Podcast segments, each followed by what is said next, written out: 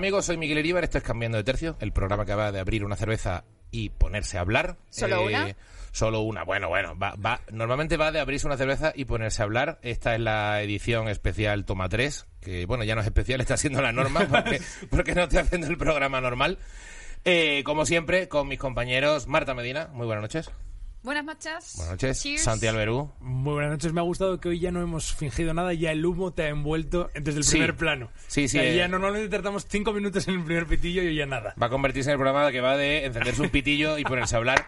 Eh, el programa que va de eh, eh, ahumar al, al, entrevista- Al presentador. presentador y ponerse a hablar y ponerse a toser. O sea, yo que pensaba que aquí veníamos a beber y a fumar. O sea, que Sí, en, reali- es- realidad es a lo que venimos. Claro. Y hoy, y hoy más que nunca porque venimos a hablar eh, bueno, de dos pelis guays. Eh, la primera, Druk o Another Round o Otra Ronda, o como la queráis llamar. Promising Young Woman, también hablaremos. Eh, no nos ha gustado tantísimo como, como, como Druk. Con lo cual, Bueno, Druk, Druk. a, a mí, a Bueno, mí lo discutiremos, lo en discutiremos. forma diferente, pero muy gustado. Pero hemos traído unas cervezas danesas, que esto, esto es una cosa que, que con Nacho en la paletada no lo hago, Camino de Tercio lo echaba mucho de menos, que es elegir birras específicas para cada día. Claro. Hemos elegido como primera cerveza, porque he traído dos, eh, una de medio litro, que además el tío de, de Más que Cervezas, que es donde pillo las birras, eh, me dice, nah, toma esta primero, que es de medio litro. Como diciendo, ya con esto vais calentito. La marca es Tul, eh, Tul, que en realidad es Tu... O All, como- ¿Demasiado viejo o algo así? No, ser? en realidad es dos cervezas. Ah, ¿sí? Ah, All en cerveza sí danés, que- All Oh. es como ale. Ah, o sea, ale. en Ah, realidad este tío, All tiene es- sentido. Sí, es House of Pale.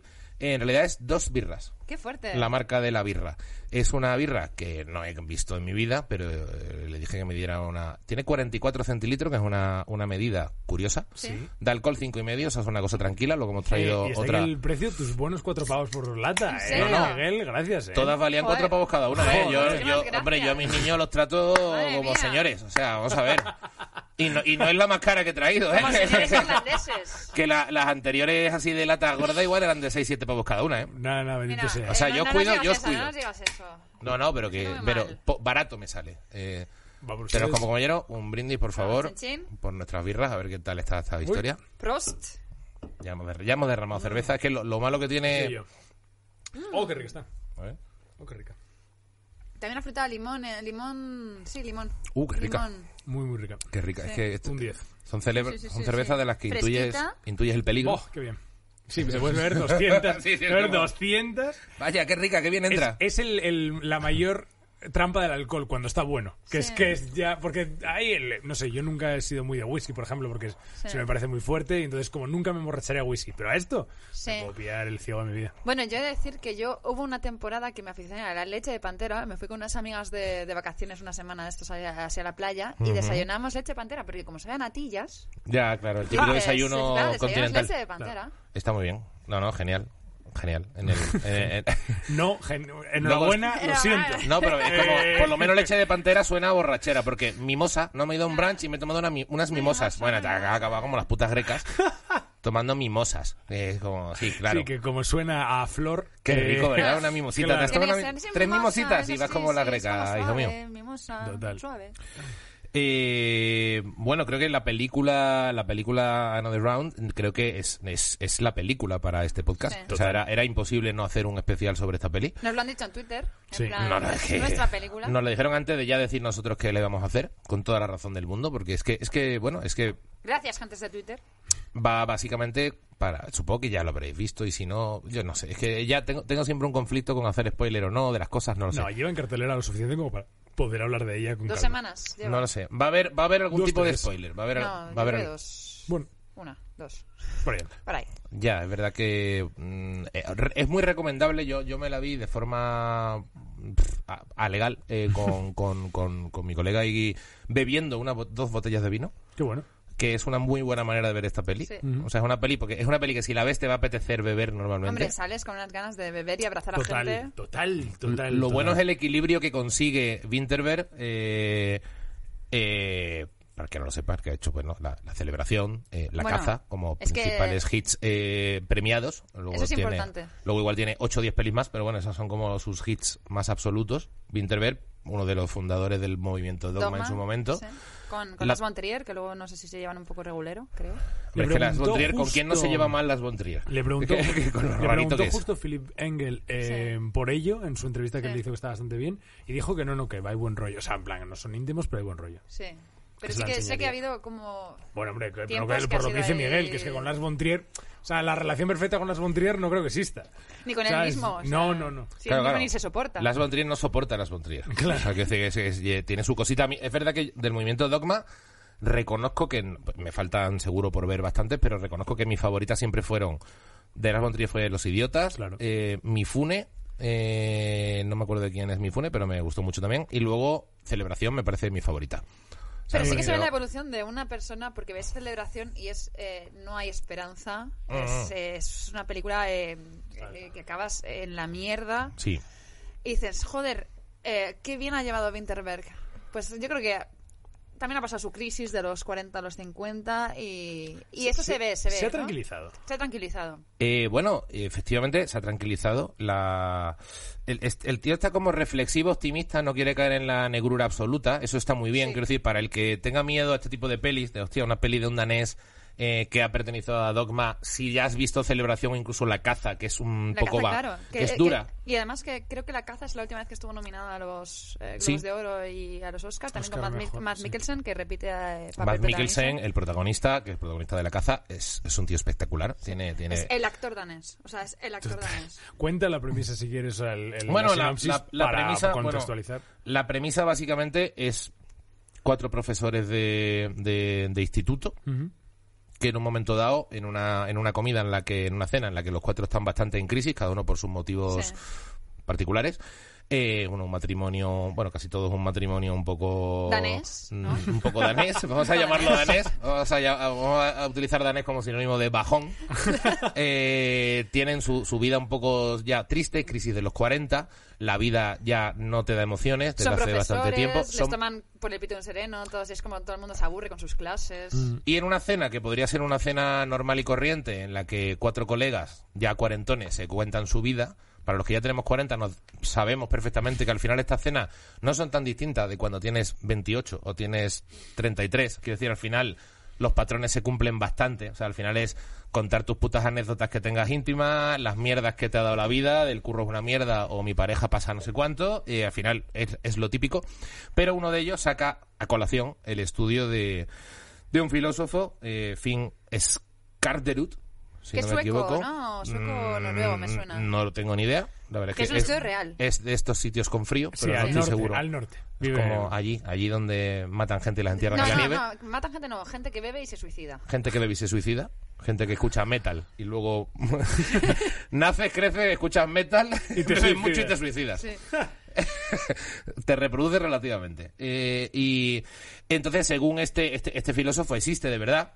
O sea, y, mm, pero realmente hay una malinterpretación porque el filósofo, en un prólogo de uno de sus libros, habla de O que sea, el te lo humano. llevas súper, súper empollado. Bueno, a ver, que de empollado de que, de que la peli me ha gustado mucho, porque debo decir que es una de mis pelis favoritas. Es como una de las pelis que, que, me, que me parece muy guay porque es una peli de estas que, como me pasa con La Gran Belleza, como Sí. con me puede pasar, como antiguamente te pasaba con Pulp Fiction, como me pasa con Blade Runner, son pelis que sé que quiero rever en algún Sí. momento porque me dan buen rollo de alguna forma, y aunque que tenga son, un punto duro. Y que son cantos al hedonismo que no abundan. Es decir, no normalmente Claro. todas vienen con un punto de moralina y en esta, aunque lo hay, Lo hay, pero Sí. los- sobre lo- lo todo esquiva, lo es esquiva muy bien. no no no y es y es deja cuando necesitas que vaya hasta el extremo en lo que es pasárselo bien lo consigue Exacto. Es, y entonces, bueno, la premisa, que no lo habíamos dicho, es que básicamente sacan a colación la teoría de este tío, que en el fondo, ya digo, es una especie de fragmento que tiene un prólogo de un libro sobre vinos hablando de Edmundo de Amichis, que es un tío que desarrolla... Bueno, el tío lleva una teoría en la, según la cual el hombre eh,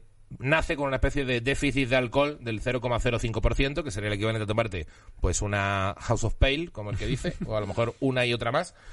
Eh, y que a partir de ahí, pa, entras como en, en tu, en tu, Tu en tu versión, sitio. ¿no? Como decía un amigo murciano, versión. estás al pelo. ¿eh? Como dice, estás, estás ahí al pelísimo. Estás, estás en todo lo tuyo. Y que eh, claro, empiezan a jugar con, tío, la verdad es que al final es verdad que con dos cañitas uno está mejor.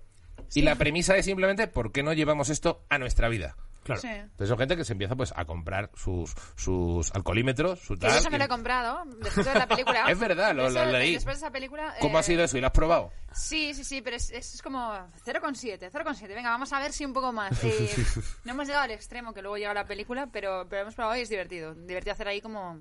A ver quién, quién da más. ¿Y con cuánto te da el 0,05 ideal? Ah, eh, más o menos? Eso no lo he probado, o sea, eh, lo sacamos ya en... Tú ya probaste con Venga, cuál. ya, la- el primer soplido Al te, tres- te- ya- ya te dio. Al 3,7 dijiste, bueno, ya estamos empezando la tarde. Eh, vamos a seguir, ¿no? Mamá, no es verdad, ¿eh? Deja de enviarle a tu madre este podcast. Tu madre no ve este podcast, asúmelo, Marta. No, mi Eh, madre, mi madre sí, vio el lo primero y intenta dijo, ver de- no vuelvo a ver intenta a- ver de extranjes y luego me echa la bronca. mm, mm. Pero Eh. eso es muy interesante porque vosotros que sois cómicos y, eh, claro, os tenéis que su- subir a un escenario, Ujú. Eh, las primeras veces eh, os truzabais un poco para quitar los nervios o... No. Realmente cuando yo mi experiencia es que cuando ganas confianza te permites, bueno, sí, haber bebido un poco antes, pero en general al principio lo mejor es ir lo más sereno posible y lo ¿Sí? más preparado posible. No te da, Eh, no te da ahí como... De hecho, una, yo una vez actué fumado, solo una vez en mi vida. No, en que plan- Ya, fumado pero es fumado otra es peli. diferente, es fumado es otra diferente. peli. Bueno, pero por, por, por la, Mm. por la vez que más recuerdo haber estado menos en posesión de mis actos y no lo pasas guay. O sea, no, No, hay- fumado, fumado yo no diría nunca. Pero es Es- como dices que si te subes a un escenario de, puesto de, de LSD. O sea, Exacto. eso puede No. Que pasar borracho algo no muy lo he hecho, borracho no lo he hecho nunca. Para futuros cómicos que pueda haber aquí, desde nuestra experiencia, eh, a mí también me pasó en su momento, me acuerdo, me acuerdo cuando empecé a hacer monólogo en 2007, que Ángel Martín, que estaba de coordinador de guion en comedy, que era el que me llevó por primera vez el texto, eh, me decía, digo, digo, no merece la pena ir borracho, ¿verdad? Dice, no. Digo, dice, dos, tres cervezas. Vale. No, dice, nunca más. Eh, bueno, no- creo que cuando actué la primera vez no bebí absolutamente nada. Claro. Luego, con los años, eh, suelo salir al escenario con una cerveza, que suele ser mi primera cerveza. Sí. Vamos, casi siempre es mi primera cerveza, a no ser que te hayan invitado a Asturias, te hayan dado de comer. Típico, típico. ca- Es que en Asturias, Santi es asturiano, eh, de pronto es fácil que un tío te dé un bolo y de pronto te llega el Perú eh, y te dice, oye, oye tío, por supuesto tenemos la actuación a las 11, pero a las dos y media hemos quedado para comer. Y te da o el cachopo, La el- sidra. la sidra, Total. luego un cubatita por la tarde y llegas, llegas ya como mínimo cansado, aunque hayas dejado, aunque hayas dejado de beber y dices, bueno, llego cansado. Yo reconozco que ahí llegas cansado, no es la mejor manera de hacer un bolo, pero una cervecita dos, o sea, estoy muy de acuerdo Sí. con el 0,05, o sea, Sí. el una cervecita dos para decir, eh, eh, Sí, me sí, voy sí. a enfrentar a una audiencia. Nunca ir borracho, ya te digo que alguna vez cuando vas un pelín pasado no merece la pena, pero estoy de acuerdo con la premisa de del también. de que una o dos cervecitas para cosas que, re- que requieran desinhibición, Sí, ese, ese puntito de ay, Sí. eh, pues no está mal. Sí. Eh, sin hacer apología del alcoholismo, porque el alcoholismo es terrible, por si alguien de repente viene a dar por saco. Es terrible, mata familias, mata tu hígado, te puedes morir mañana, entra cirrosis, está fatal. Pero, es verdad, que dos cervecitas te Pues yo, voy a en tu decir, sitio pues yo a voy a decir veces. una cosa, perdóname, Marta. Yo voy a decir una cosa. Claro que el alcoholismo es terrible, pero igual que es terrible. eh, Muchas cosas, el- sí, sí. el- el- la pobreza. Es decir, cuan- cuan- no, es Hombre, que. pasa que la pobreza no, te la buscas tú. Bueno, eh, no lo sé. Es- No, evidentemente es, es- es endémica, pero que hay tantas. Como que cogemos muchas veces las opciones em, que te da la vida de Hmm. disfrutar con papel de fumar porque hay consecuencias negativas, pero también es negativo muchas veces tener hijos. O el amor. Mm, o el amor puede ser muy destructivo. O, Sí, sí. o Y te lo buscas un tú. trabajo. O, claro, entonces Mientras, dices... mientras tú seas, puedas ser funcional con tu relación con el alcohol, Sí. me parece Claro. que... Y, esta película tiene una cosa buena que es que ah, el- eh, señala el, el extremo negativo. Claro, el extremo negativo porque no es una, no es una apología de- de- del alcohol. O sea, es. eh, o sea, yo, yo te digo, yo siempre. Yo tengo mucho pánico escénico. Y te digo, siempre que tengo que hablar en público, pues. Siempre tengo que un podcast, chupitito, ¿no? Tú- tú- Claro, claro, o sea, tengo que tener un chupitillo y tal para. Es que la premisa es bastante cierta y ahí hay un punto... A ver, yo recuerdo mi propia adolescencia, que empiezas a beber. Para ligar. tío, Recuerdas pa' para ligar, para ligar. Ah, Yo, sinceramente, mm, Claro. es verdad que luego, pues coño, a ver, quiero decir, ya voy, ya, ya tengo cuarenta y pico palos, quiero decir, ya he, he- he demostrado una funcionalidad bastante evidente en la vida como para disculparme por la borrachera de adolescente. Pero Sí. es cierto, y es duro decirlo, porque no tal, pero si yo no hubiera tomado el alcohol suficiente para poder entrar a tías, hablar con ellas, perder la vergüenza, seguramente no sería la persona que luego desarrolló una seguridad Claro. más tarde. A No, la hora de ligar, que luego la vida me ha dado más ahora, de eh, de ligar- ligar de lo que yo me merecía. Pero seguramente, si he desarrollado esas tablas, Sí. por suerte o por desgracia, ha sido porque en un momento dado haces un poco el loco, como el cachorrillo de leopardo que aprende a cazar dándose hostias, y seguramente parte de saber cuando, hostia, he perdido la vergüenza con esto y ha ido bien. Ya, hay, Eh, un momento, pues, hay un momento que en, en la película que precisamente es un chico que, que de repente tiene como, como una angustia de presentarse a los exámenes y que la recomendación del profesor es tómate un, un par de, ¿De tragos de vodka? Sí, Sí, sí, sí. sí, tómate un par de tragos. Y yo creo que eso... eh, yo me acuerdo, mi carnet de conducir no fue con... No, no fui Me borracha. encanta que lo no lleve fui ya borra- carnet de no, no, conducir y no, no lo fui suyo es- borracha. Yo me acuerdo mi examen de cirujano Tú- en el que en Con el cuatro que- Jägermeister y dije, de "Va, pronto dije, ahora sí". Oye, ¿qué, qué, ¿cómo le ha arreglado el hígado? Ya, me tenéis que operar la garganta. Vaya, vaya. Vaya, joder, era el Ya ojo estamos, derecho. Mierda, ya sabía que era uno de los dos. Sabía que era uno de los dos. No, total, pero yo Ya siempre me- estamos con tonterías. No, pero siempre me he puesto muy nerviosa y me acuerdo que al de conducir eh, yo me ponía muy, muy nerviosa y, y mi madre me dijo, eh, tómate un par de sumiales. Eh, ¿Qué son sumiales? Un sumial es como, es, eh, son pastillitas que... Madre hacen- médico, ¿no? Que tiene drogas legales Sí. muy no, guays, ¿no? Y esta Ok. además hasta la puedes comprar... Esta, esta es legal, ¿vale? Del, Sí, del no, todo, no es- eh, o sea, simplemente lo que hace es bajarte el ritmo cardíaco, porque es Wow. eh, como... eh, eh, a ver, ¿cómo decir? Te hace no sudar, te hace no... no, y te- lo que te hace es que el ritmo cardíaco te baja, entonces tú, por muy nerviosa que estés, no sientes lo que es lo físico de, Claro. de- del nerviosismo. Entonces estás como, ok. El problema fue que me tomé una de más, me tomé tres en vez de dos. Y me acuerdo que me suspendieron porque de repente fue, eh, tengo que frenar y es que, pues, no me responde el pie. No me responde el pie. tengo que frenar, tengo que Joder, frenar. hostia, pues sí que te... Sí, no, no ¿Y eso seguro que, seguro que es sin receta esto? Sí, sí, sí, sí. Sí, sí. vale, bueno, vale. o era la última vez que lo tomé hace muchísimo tiempo, era sin receta, porque no es, es, es- creo que se llama beta bloqueante. No, No tengo ni es, idea. no es mm, un antidepresivo, no es, no es nada, es un beta bloqueante simplemente para, para eso, para que las, eh, como que eh, las venas, las arterias eh, se, no, no se expanden, se, se- como se relajan, entonces la sangre va pasando como más... Bueno, muy bien. Muy bien. Probablemente Bueno, haya algún no- médico aquí en la sala no que lo diga, que recomendamos diga, ¿qué para mierda, qué eh, mierda exámenes de conducir, No, ¿no? En general. no. Claro, para el examen No, de conducir, no.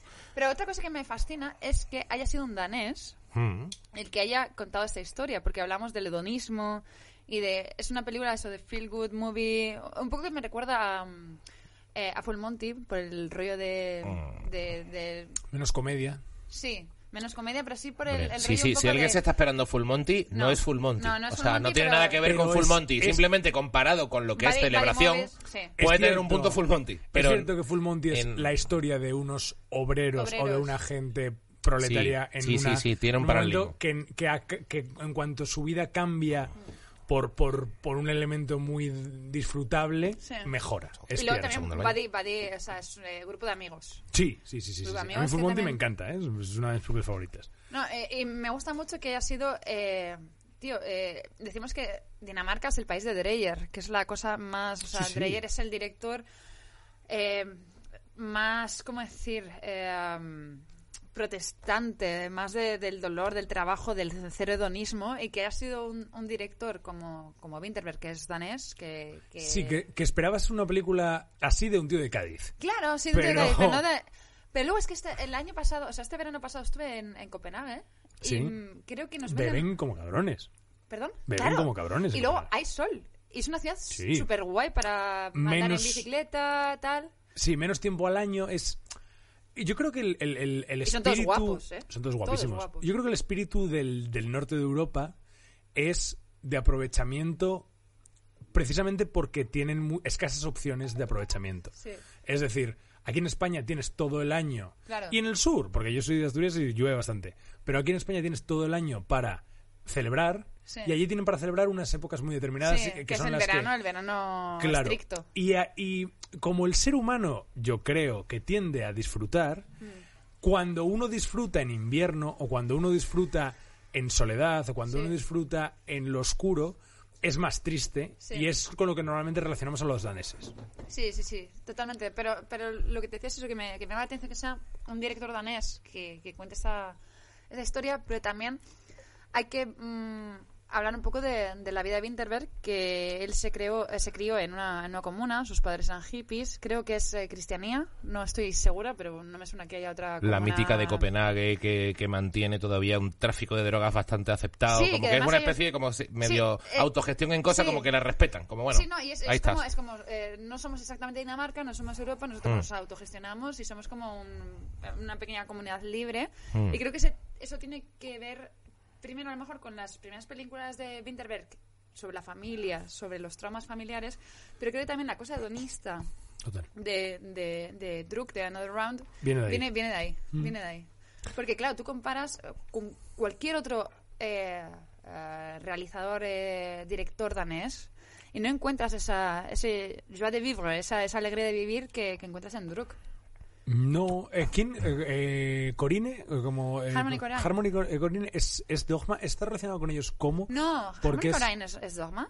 No, Harmony Corine es... trabajó El con primero es ellos- americano, eso es lo primero. Y lo segundo Vale. es complicado que sea dogma, sí. Eh, no, porque él... Joder, un segundo, ¿eh? O sea, él tiene, por ejemplo, las, las películas que tiene que sí un que es segundo rollo que, muy- que soy crítico, pero no, no, co- no controlo tanto. Eh, Harmony Corine tiene...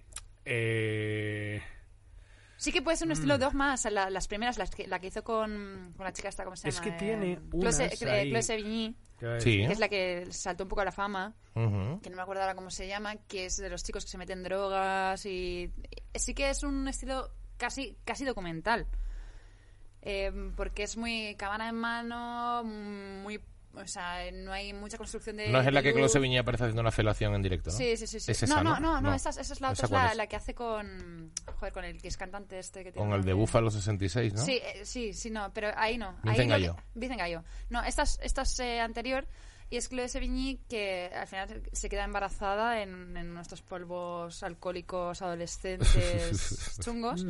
Pero Harmony Korine sí que... No, por matizar, lo tengo aquí. Eh, eh, hay un par de americanos que aprovecharon ese movimiento Sí. dogma y mm, eh, tiene una película que yo no, la he vi- no he visto que se llama eh, Julian Donkey Boy que al parecer nace de ahí, pero pero no Él sé no por qué lo- ha escrito, no, pero no sé por qué lo asociaba con ellos, que luego es un tío bastante eh, disfrutable. A mí Sí. eh, Spring Breakers Spring me Breakers parece la una hostia. película Ah, la está muy maravillosa Sí, esa, peli tiene que su tiene rollo- también este punto de locura Sí, salvaje neones. que luego acaba turbio, Sí. pero sí. Sí, sí, sí. Y también me parece una película, eh, sorry por hacer este inciso con, con Spring Breakers, que también el empoderamiento, o sea, ve mucho las Pussy Riots y Sí. claro, la estética y todo Sí. eso, y es al final tías eh, empoderadas que sí que se- están muy sexualizadas, porque están, o sea, eso no, no hay que No, no, total, obviarlo, están total. muy Bueno, sexualizadas. oye, que tías que se empoderan por el sexo también, Sí. que esto pasa. Sí, sí, o sea, porque al final es destruye el sistema de- desde dentro del sistema. A ver, pero que, que claro, es que el sistema te hace también darte cuenta que igual disfrutas mucho estando muy buena, que, que te da muchas ventajas y, y eso es una forma de empoderarte en el fondo. El sistema del que parece- el sistema del sistema en cierto modo, sí. ¿Quiénes sois vosotros en Druk? Eh, el, el que se le va y al final acaba mal. El que prueba y es capaz de mejorar su vida y luego se va. El que prueba pero luego no, no repite. O sea, yo soy... Yo soy Eh, psicólogo, el, el que da clase de psicología. Yo también, yo soy el que, el que, ok, el que inicia esto, se pilla dos juergas y luego no pasa nada, pero vaya, he jodido un par de amigos. Yo soy, yo, yo creo que soy el, el que trae el, el La informe a la mesa. eh, sí. Yo, yo también, me yo también, y aparte, con ese y aparte porque eh, mm, otra vez también siento aquí abuela cebolleta con unos amigos eh, fue vamos a probar las setas Ah. y eh, yo lo, lo hice como estudio eh, de me llevé un cuadernito nos fuimos al campo Claro. Y fue como eh, a ver lo- qué es lo que siento y lo fui apuntando todo lo fui grabando todo ¿En y serio te pusiste a apuntar cosas mientras ibas de setas? Sí, bueno, fue brutal porque de repente había páginas, había páginas ¿Sabes lo que es difícil como- que es escribir puesto de setas? Claro, que me lo ha contado un claro, amigo. claro, ¿Sabes lo difícil eso. que es focal- eh, enfocar en un papel? Es que, o sea, al día siguiente de pronto hay un conejito dibujado. y No, no, no, es yo que pensaba era, que era, era decir brutal porque eh, de repente yo me vi las piernas, llevaba unos pantalones así como de pirata de, de rayas y me vi las piernas como de una peli de Tim Burton y dice, vamos, y dije, vamos para allá y se me desdobló el brazo y se me hizo súper largo. Y entonces, estabas tú para escribir ahí. no, claro, entonces ya, escribiendo, escribiendo, había dos páginas que era mis piernas son muy, muy grandes. Solo ponía eso en dos páginas, mis Genial. piernas son muy, muy grandes. Eso. Y luego al día siguiente vimos los vídeos eran espeluznantes porque nos entró un Claro. ataque de comer Claro. Claro. y llevábamos Que de hecho es lo que te baja el punto. Claro, y llevábamos, llevábamos unos macarrones con, con chorizo y tomate y dije yo, no vamos a dar tenedores por si alguien se lo va a clavar a Y lo alguien. comís con la mano. Con la mano como cerdos, Oh, tío, como Dios cerdos. mío, Está todo pero grabado. esas setas eran buenas, ¿eh? Todo Esas setas tochas, no eran las setitas de principiante, ¿eh? No, todo grabado y me acuerdo también al día siguiente todos con una insolación. Con una insolación se nos caía la piel a, a tiras. Porque claro, estábamos ahí en el monte. Hay, hay una cosa muy guay en Druk. sobre- Mamá, esto es mentira. hay una cosa muy guay en Druk que es. Es que a mí el casting y el desarrollo de personajes me gusta mucho porque no es hostil. Es decir, yo.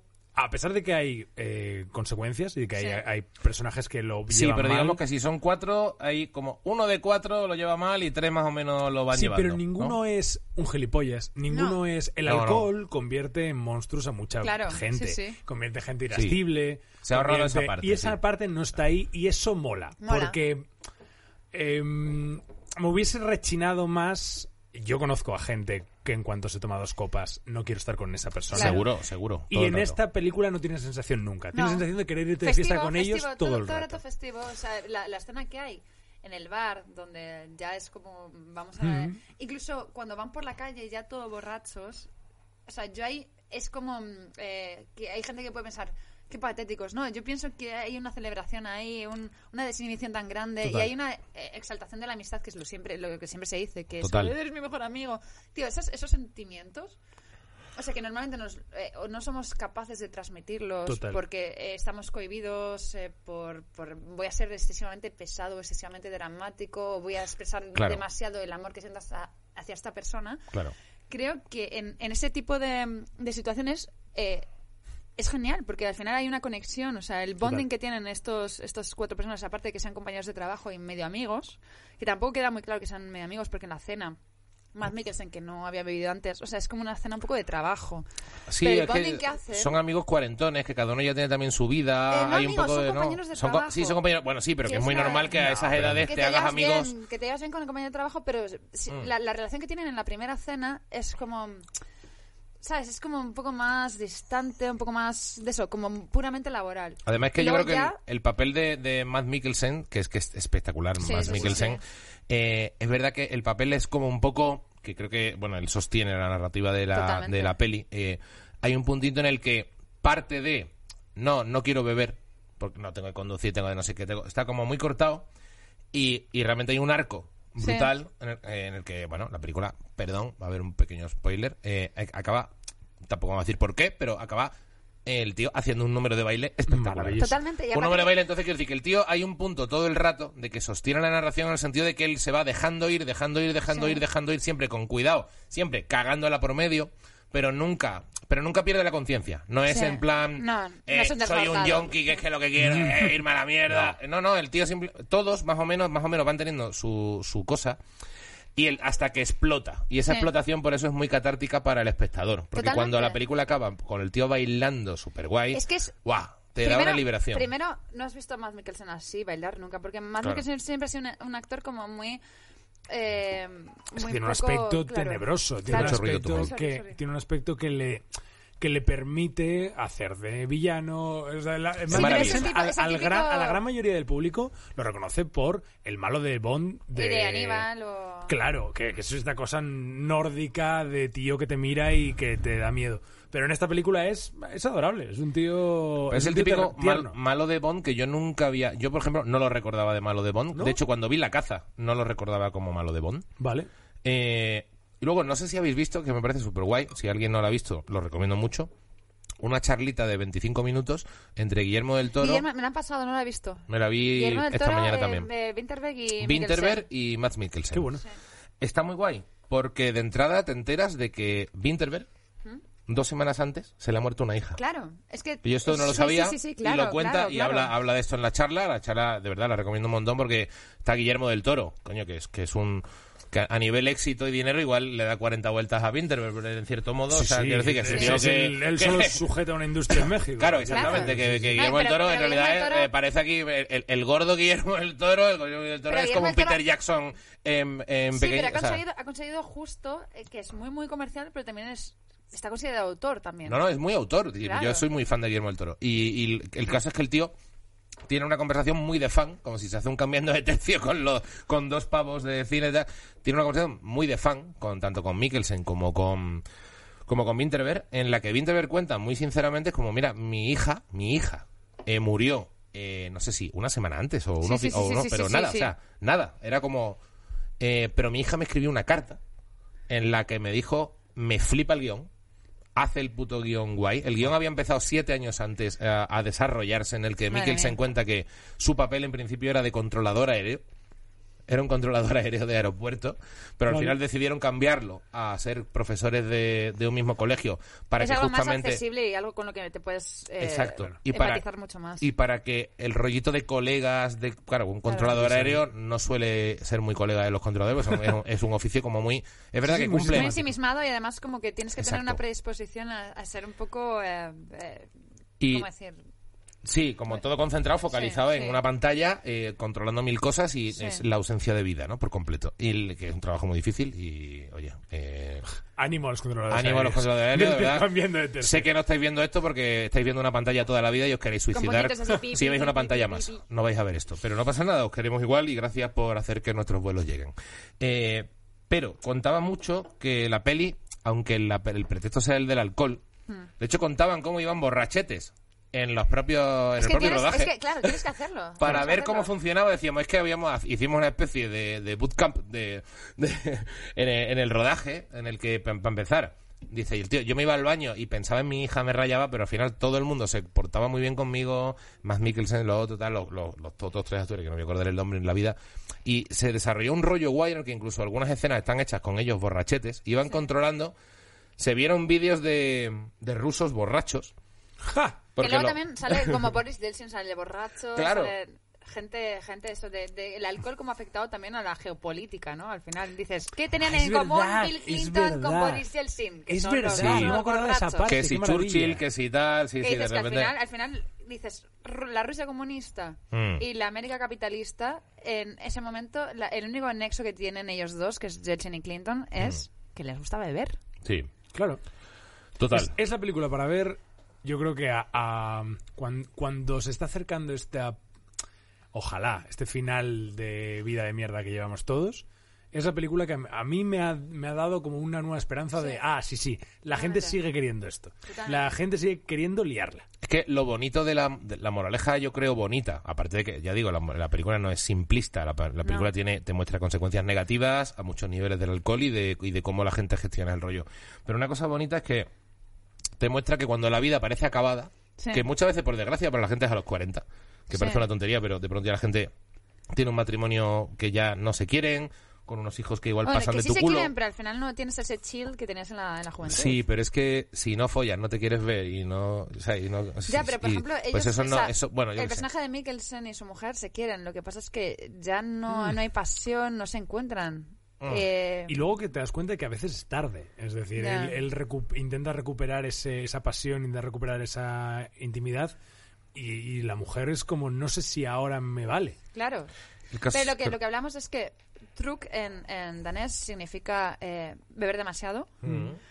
Y que a mí me gusta mucho la traducción que han hecho del título en, en inglés, que es eh, Another Round, porque significa primero otra ronda de otra ronda de ponerse otra ronda de cervezas, Mm. pero también otro round, o sea, Otra otra oportunidad. oportunidad. Otra oportunidad, claro. Y me parece que es genial porque el personaje, la mayoría de, de los personajes eh, protagonistas, lo que tienen, o sea, se puede haber acabado tu vida como era antes, Mm, pero que se haya acabado tu vida como era antes no significa que se haya acabado tu vida. Exacto.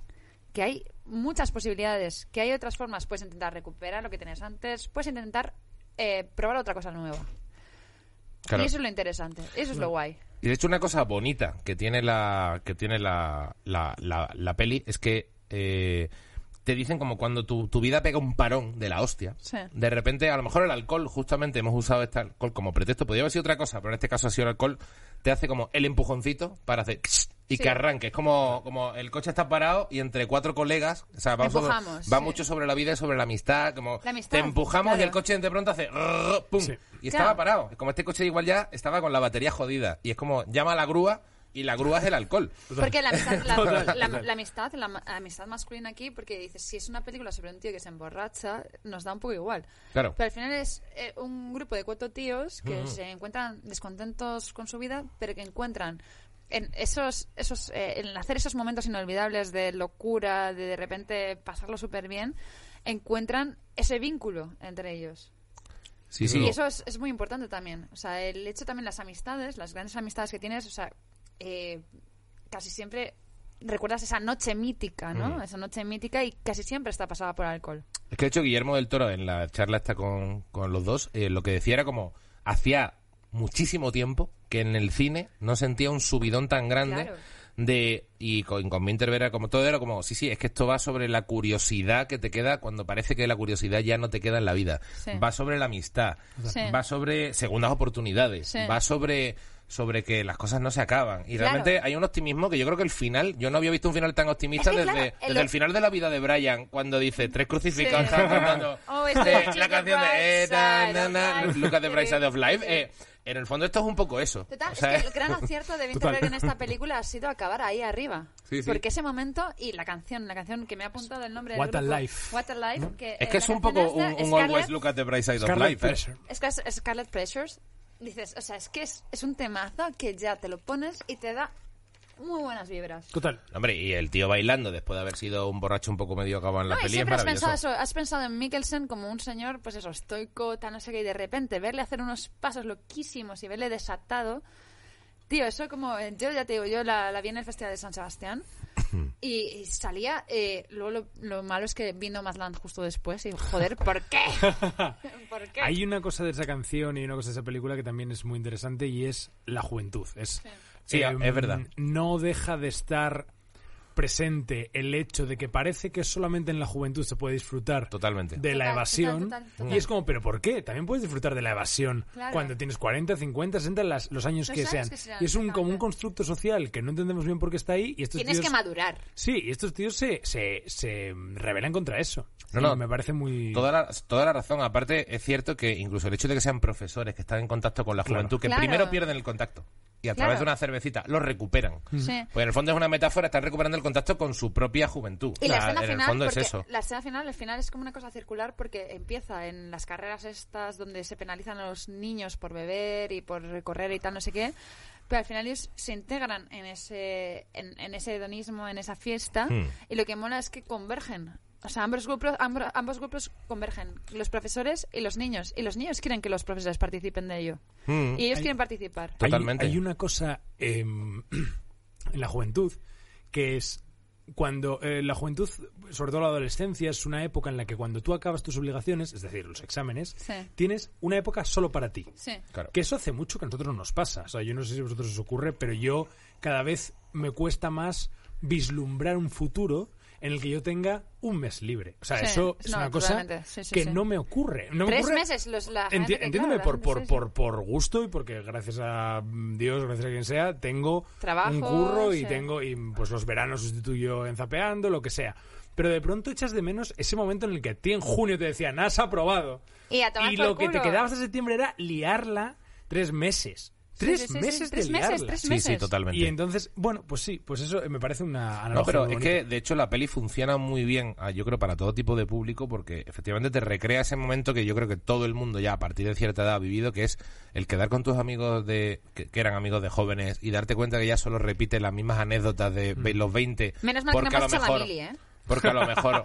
No, es verdad. Porque no, es que hay muchísimos grupos que tú, y esto eh, creo que cualquiera, creo que de hecho nosotros por nuestra vida no, no vimos así. O sea, a lo mejor mi mejor anécdota igual es de hace seis meses, pero me refiero. Sí. que Pero que es verdad que para la mayoría de la gente que lleva una vida en la que de pronto curras y tienes, Tienes 20 años currando, tienes hijos. claro. Joder, pues, oye, que tu vida es muy plena a mil niveles, pero es cierto que seguramente cuando quedas con tus amigos de juventud vas a estar repitiendo la puta anécdota de cuando tenías 20 años, estabas Claro. en los carnavales de no sé dónde, cualquier Sí. mierda Sí. que de repente suena guay, pero siempre hay una especie de olor a nostalgia, una cosa así como... de olor a nostalgia. tristeza, una tristeza de... olor a ya no nos pasan de ya no nos pasan las cosas Claro. más divertidas nunca más, ¿no? Y de hecho, Claro. es que ahora que has dicho lo de la juventud, me tenía apuntada la primera frase con la que empieza la peli, Mm. que es ¿Cuál una es? frase de Kierkegaard, Sí. Ah, de aquí, ah, me acuerdo. que casualmente es sea, la peli, que parece, va sobre el alcohol, va sobre no sé cuánto. No, como ha dicho Santi, bien apuntado, en realidad, la frase con la que empieza la peli es Kierkegaard. Dice, ¿qué es la juventud?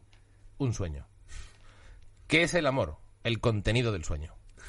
Sí, decir, sí, sí. en realidad, Me, me flipa. eh, la peli que en- empieza así, tú la has leído y se te ha pasado, es que al, al- al leer Sí, una sí, crítica no contaba la cita y me la apunté porque digo, hostia, que no me acordaba que empezaba así. Sí, sí, sí, sí. Pero es cierto, o sea, al final la peli creo que va sobre que el alcohol en cierto modo te, re- te, Te te hace recuperar, sí. te rejuvenece, Te te, hace recuperar tu, tu el, el- no ya el niño, el adolescente. Al final yo creo que todos igual nos quedamos en los 20, 25 años. No, o sea, yo creo que esa es la década que todos vamos a recordar cuando nos muramos. Tú con, creo que todos los viejos con 80 años o con 90, su, el yo que recuerdan es de los 20 a los 30. Sí, el objetivo es no hacerlo, ¿no? El objetivo es intentar que los Intentar 40 y que los claro, que 50 que, haya- los que haya 60 cosas que, haya cosas, pero es difícil porque lo otro solamente solamente con que la sociedad te lo permita ya es mucho más sencillo, es decir, Sí. solamente con que la sociedad te dé un espacio en el que ser plenamente libre, que eso solo ocurre a esas edades, es muy difícil volver a emularlo más Claro, tarde. totalmente, totalmente. ¿Queréis hablar de otros borrachos que os gustan o Sí, podemos hacer una Venga, pequeña pausa y que tengo que hacer pis. Venga, vamos a hacer una ligera pausa que empieza ya. Volvemos. Eh, teníamos pendiente, como colofón a, a este bloque con esta primera peli, que es que la verdad es que nos ha gustado a todos, eh, hablar de borrachos favoritos del cine de cada uno. Marta. Bueno, yo eh, iba a empezar por eh, borrachos drogadictos, o sea, meterlo todo en el ¿Para qué, ¿Para qué limitar la...? Claro. el- Me flipa Clímax de Gaspar Noé. Ah, hostia, tiene su rollo, sí. Es que eh, me parece, eh, yo creo que nunca he entrado a un cine eh, totalmente sobria y he salido como si me hubiesen metido eh, 800 pastillas. O sea, me pareció la experiencia inmersiva total? eh, más brutal es bastante brutal, que he sí. tenido que he tenido jamás en el cine porque es bueno eh, la, la peli de Gaspar Noé trata sobre eh, pues un grupo de gente que se encierra en una casa en, en medio de la nada eh, está todo nevado y tal y pues em- empiezan a experimentar con drogas y eh, además hace Gaspar Noé dirige unas coreografías bueno su director de poner las gafas de la, coreografía de la paletada para Bien acompañar este ahí. discurso ya de borrachos de la del Bien ahí, bien ahí. Eh, las, las coreografías son brutales, o sea, porque eh, Gaspar Noé coge a muchos eh, actores que son realmente bailarines y que, o sea, el, el contorsionismo que hacen con su cuerpo es brutal. Es verdad. Con una música electrónica súper machacona, unas luces estroboscópicas eh, que al final te acaban metiendo realmente en, en ese, en ese estado. Y, y lo que te digo, o sea, me parece que como cine experiencia no hay nada que pueda superar a Climax. Yo la vi en Sitges y al salir de la sala, o sea, al salir fui como a tomar una cerveza y tal, y, y recuerdo... ¿El cuerpo te la rechazaba? No, no, recuerdo como, recuerdo creo. como mirar a mi alrededor como... ¿Vosotros también estáis drogados? Como, como eh, ¿Soy yo el único que está flipando? ¿Va a haber un cadáver dentro de poco? Sí, sí, sí. sí, sí, sí, sí. No, me parece que, que lo que consigue aquí Gaspar Noé eh, no se ha conseguido, o de la experiencia que tengo yo de haber Total. visto cine, no lo había conseguido en ninguna película. Yo verdad que la vi en filming, igual no me flipó tanto, pero me, que gust- que me gustó, me sala gustó oscura, mucho. La con verdad una es que grande, con un buen equipo de sonido, porque al final es una cosa que, o sea, que es, es una demolición. Entre mis sueños de futuro está pillarme un proyector y verme la peli a oscura. Me veré, me veré climas en- de las primeras, la verdad. Em, yo, a Eh, mí me gusta Santi. a mí me gusta mucho es que bueno hay muchísimos ahora hablaremos de, de más pero eh, bajo el volcán de John Huston em, Ostras, yo creo que no, no sé si la he visto, la he visto hace mucho, no es, me acuerdo de esa es- peli. es una adaptación de una novela no me acuerdo de quién pero la película es Albert Finney que es uno de mis actores favoritos em, en México ¿vale? Es un americano en México, un americano que además siempre va como con su traje, con su sombrero y tal. Eh, es un borracho, pero es un borracho, es un borracho a granel. Es, es, es una, es una persona que bebe eh, una botella de tequila a, a A morro. morro y que se enfrenta a los cuernos de su pareja con un amante más joven y más atractivo que además era su amigo Ostras. bueno, a- bueno. gracias a el, la- la- el alcohol que luego al final le destruye. Pero hay un, hay un monólogo de Albert Finney en el que habla con su examante y con su amigo, en el que le revela que ya sabe que, les- que le están poniendo los cuernos y que ya sabe que ese afer está en camino, que dice una frase que es, eh, el infierno es mi hábitat natural. Y luego coge una botella y empieza a beber y se cae. Y eso, yo recuerdo haberlo visto en una época que a mí me dio por John Huston, que, que me- que es mi- de mis directores favoritos, y recuerdo haberlo visto y decir, em, ¿cómo alguien puede en su, en su pozo más hondo resultarme tan carismático? Tan atractivo. Tan modo, atractivo. ¿no? esa, esa idea de un tío en México en un poblado solo. Y a mí es una de mis favoritas. Y luego eh, también El vuelo, que es una más moderna, de, Ah, sí, hombre, con de Robert Zemeckis. Washington. Con Denzel Washington. ¿Por qué? Porque en El vuelo entendí, que es una cosa que yo no entendía en- hasta entonces, el, la combinación del alcohol con otras drogas a lo largo de una vida. Es decir, yo no Es entendía... decir, Miguel Bosé, ¿no? Claro, yo, yo no entendía Como Denzel Washington acaba atacando la vacuna, como dice que, que Bill Gates dice. de que hecho, Bill Gates te vende sí. microchip, por Denzel eso se estrelló el avión. Claro, claro. Es- eh, yo no entendía que las drogas servían para otras drogas. Es decir, que tú tienes bajones y subidones y cuando eres un Te lo- te drogadicto maravilloso, te lo modulas. Y ahí Denzel Washington va como... Hay, hay un... pues Es una película antigua, os jodo y os hago un spoiler, pero ahí tiene que ir. Él, él tiene un accidente aéreo, él es piloto, salva el avión, pero tiene un juicio en el que tiene que explicar qué ocurre.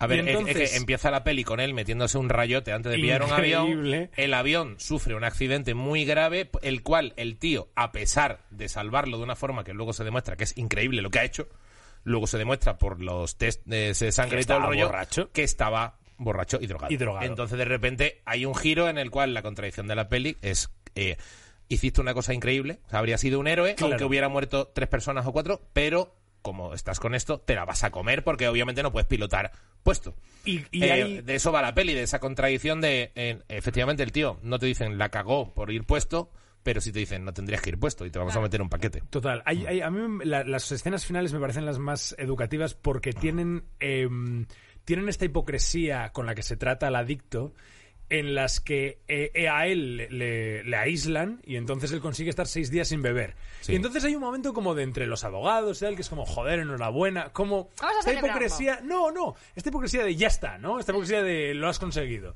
Y en cuanto le surge la oportunidad, vuelve a pegarse un ciego y como tiene una vista, un juicio esa misma tarde, ellos intentan como darle café y dicen, no, no, no, llamad a mi camello y que me traiga cocaína.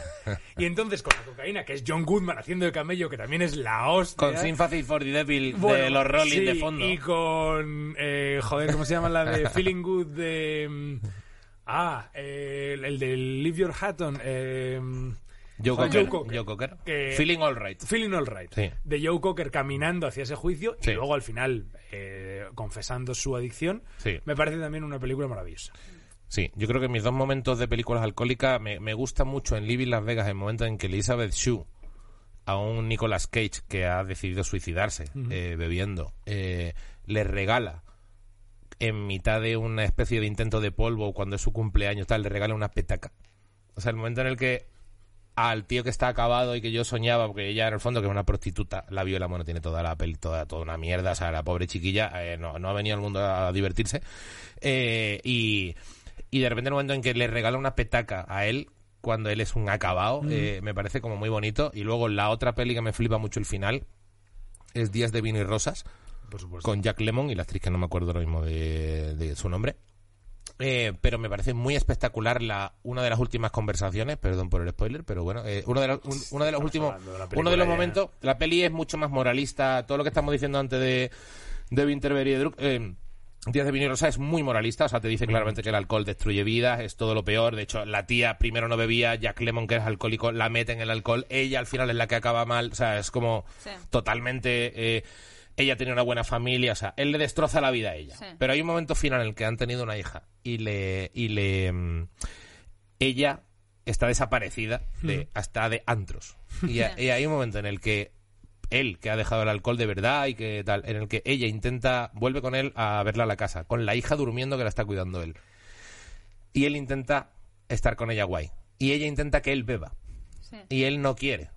Y hay un momento en el que hay toda la, todo, todo lo que viene siendo la incitación a que tu colega de toda la vida eh, o tu colega con el que solo sabes hacer esto, eh, venga tío, venga, pero ¿qué te pasa? Pero coño, maté una. Y el tío sabiendo el peligro ve que no. Y la tía le dice, mira, tronco, ¿sabes qué pasa? Es que no soporto la vida.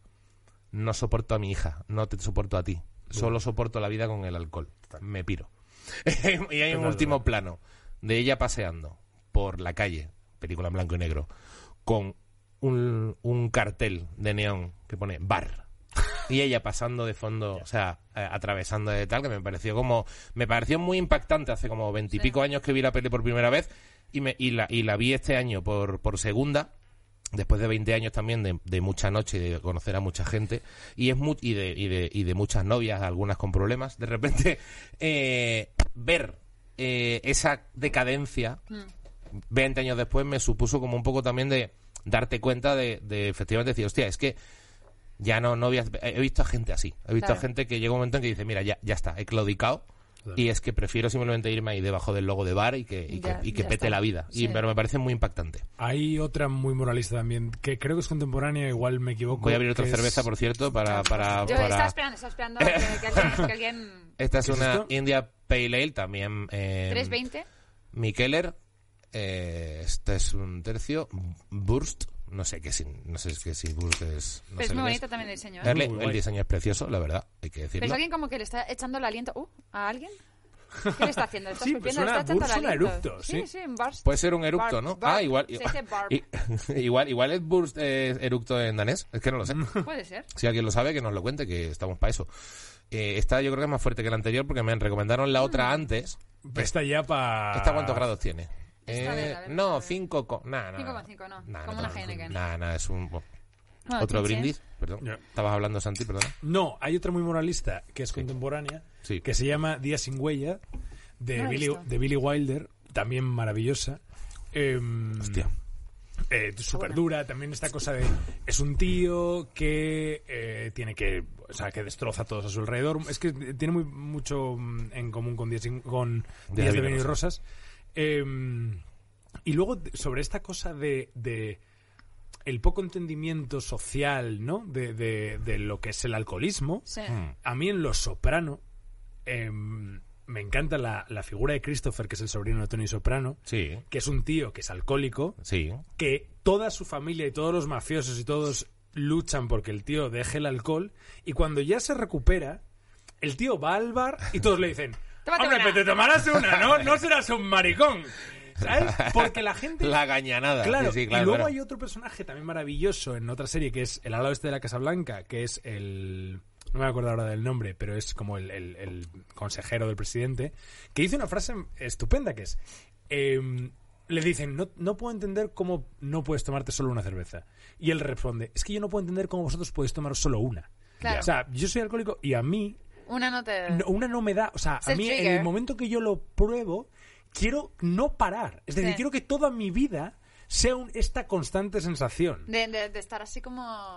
Claro. Volando. No, no, no, pero no, pero ¿qué? De, de estar muerto. O sea, de, de despertarme al día siguiente en la, y volver a beber. Sí. Entonces, hay, digo, por decir Por esas dos cierto, series. se me había olvidado, primero iba, iba a decir una cosa así como más, más, más intensita, que es eh, las cinematografías, por ejemplo, Juan Sansó, en todas, las, todas sus películas, Sí. sale, o sea, eh, gasta mucho tiempo, invierte mucho tiempo en enseñar a la gente bebiendo soju en sitios y muchos de sus personajes se ponen pedo.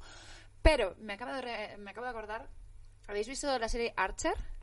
Ah, eh, Claro. He también. visto Archer- bastantes capítulos, pero no me Archer he visto mola mucho porque Tiene un punto un- Boya Horseman, menos, Sí. menos dramática. Animación. Pero, pero lo que mola por- es que eh, eh, Archer es una especie de James Bond alcohólico. Sí, sí, y entonces total, él lo que dice es que eh, él debe mantener siempre una resaca continua, porque en el momento que deje de beber, claro, le va a pegar una hostia muy grande. Entonces, Eso decía el de Motorhead también. claro, necesita, necesita, dice, o sea, yo tengo que seguir bebiendo constantemente porque el día que me que pare de beber y me dé la resaca, o sea, peto, mi cerebro peta.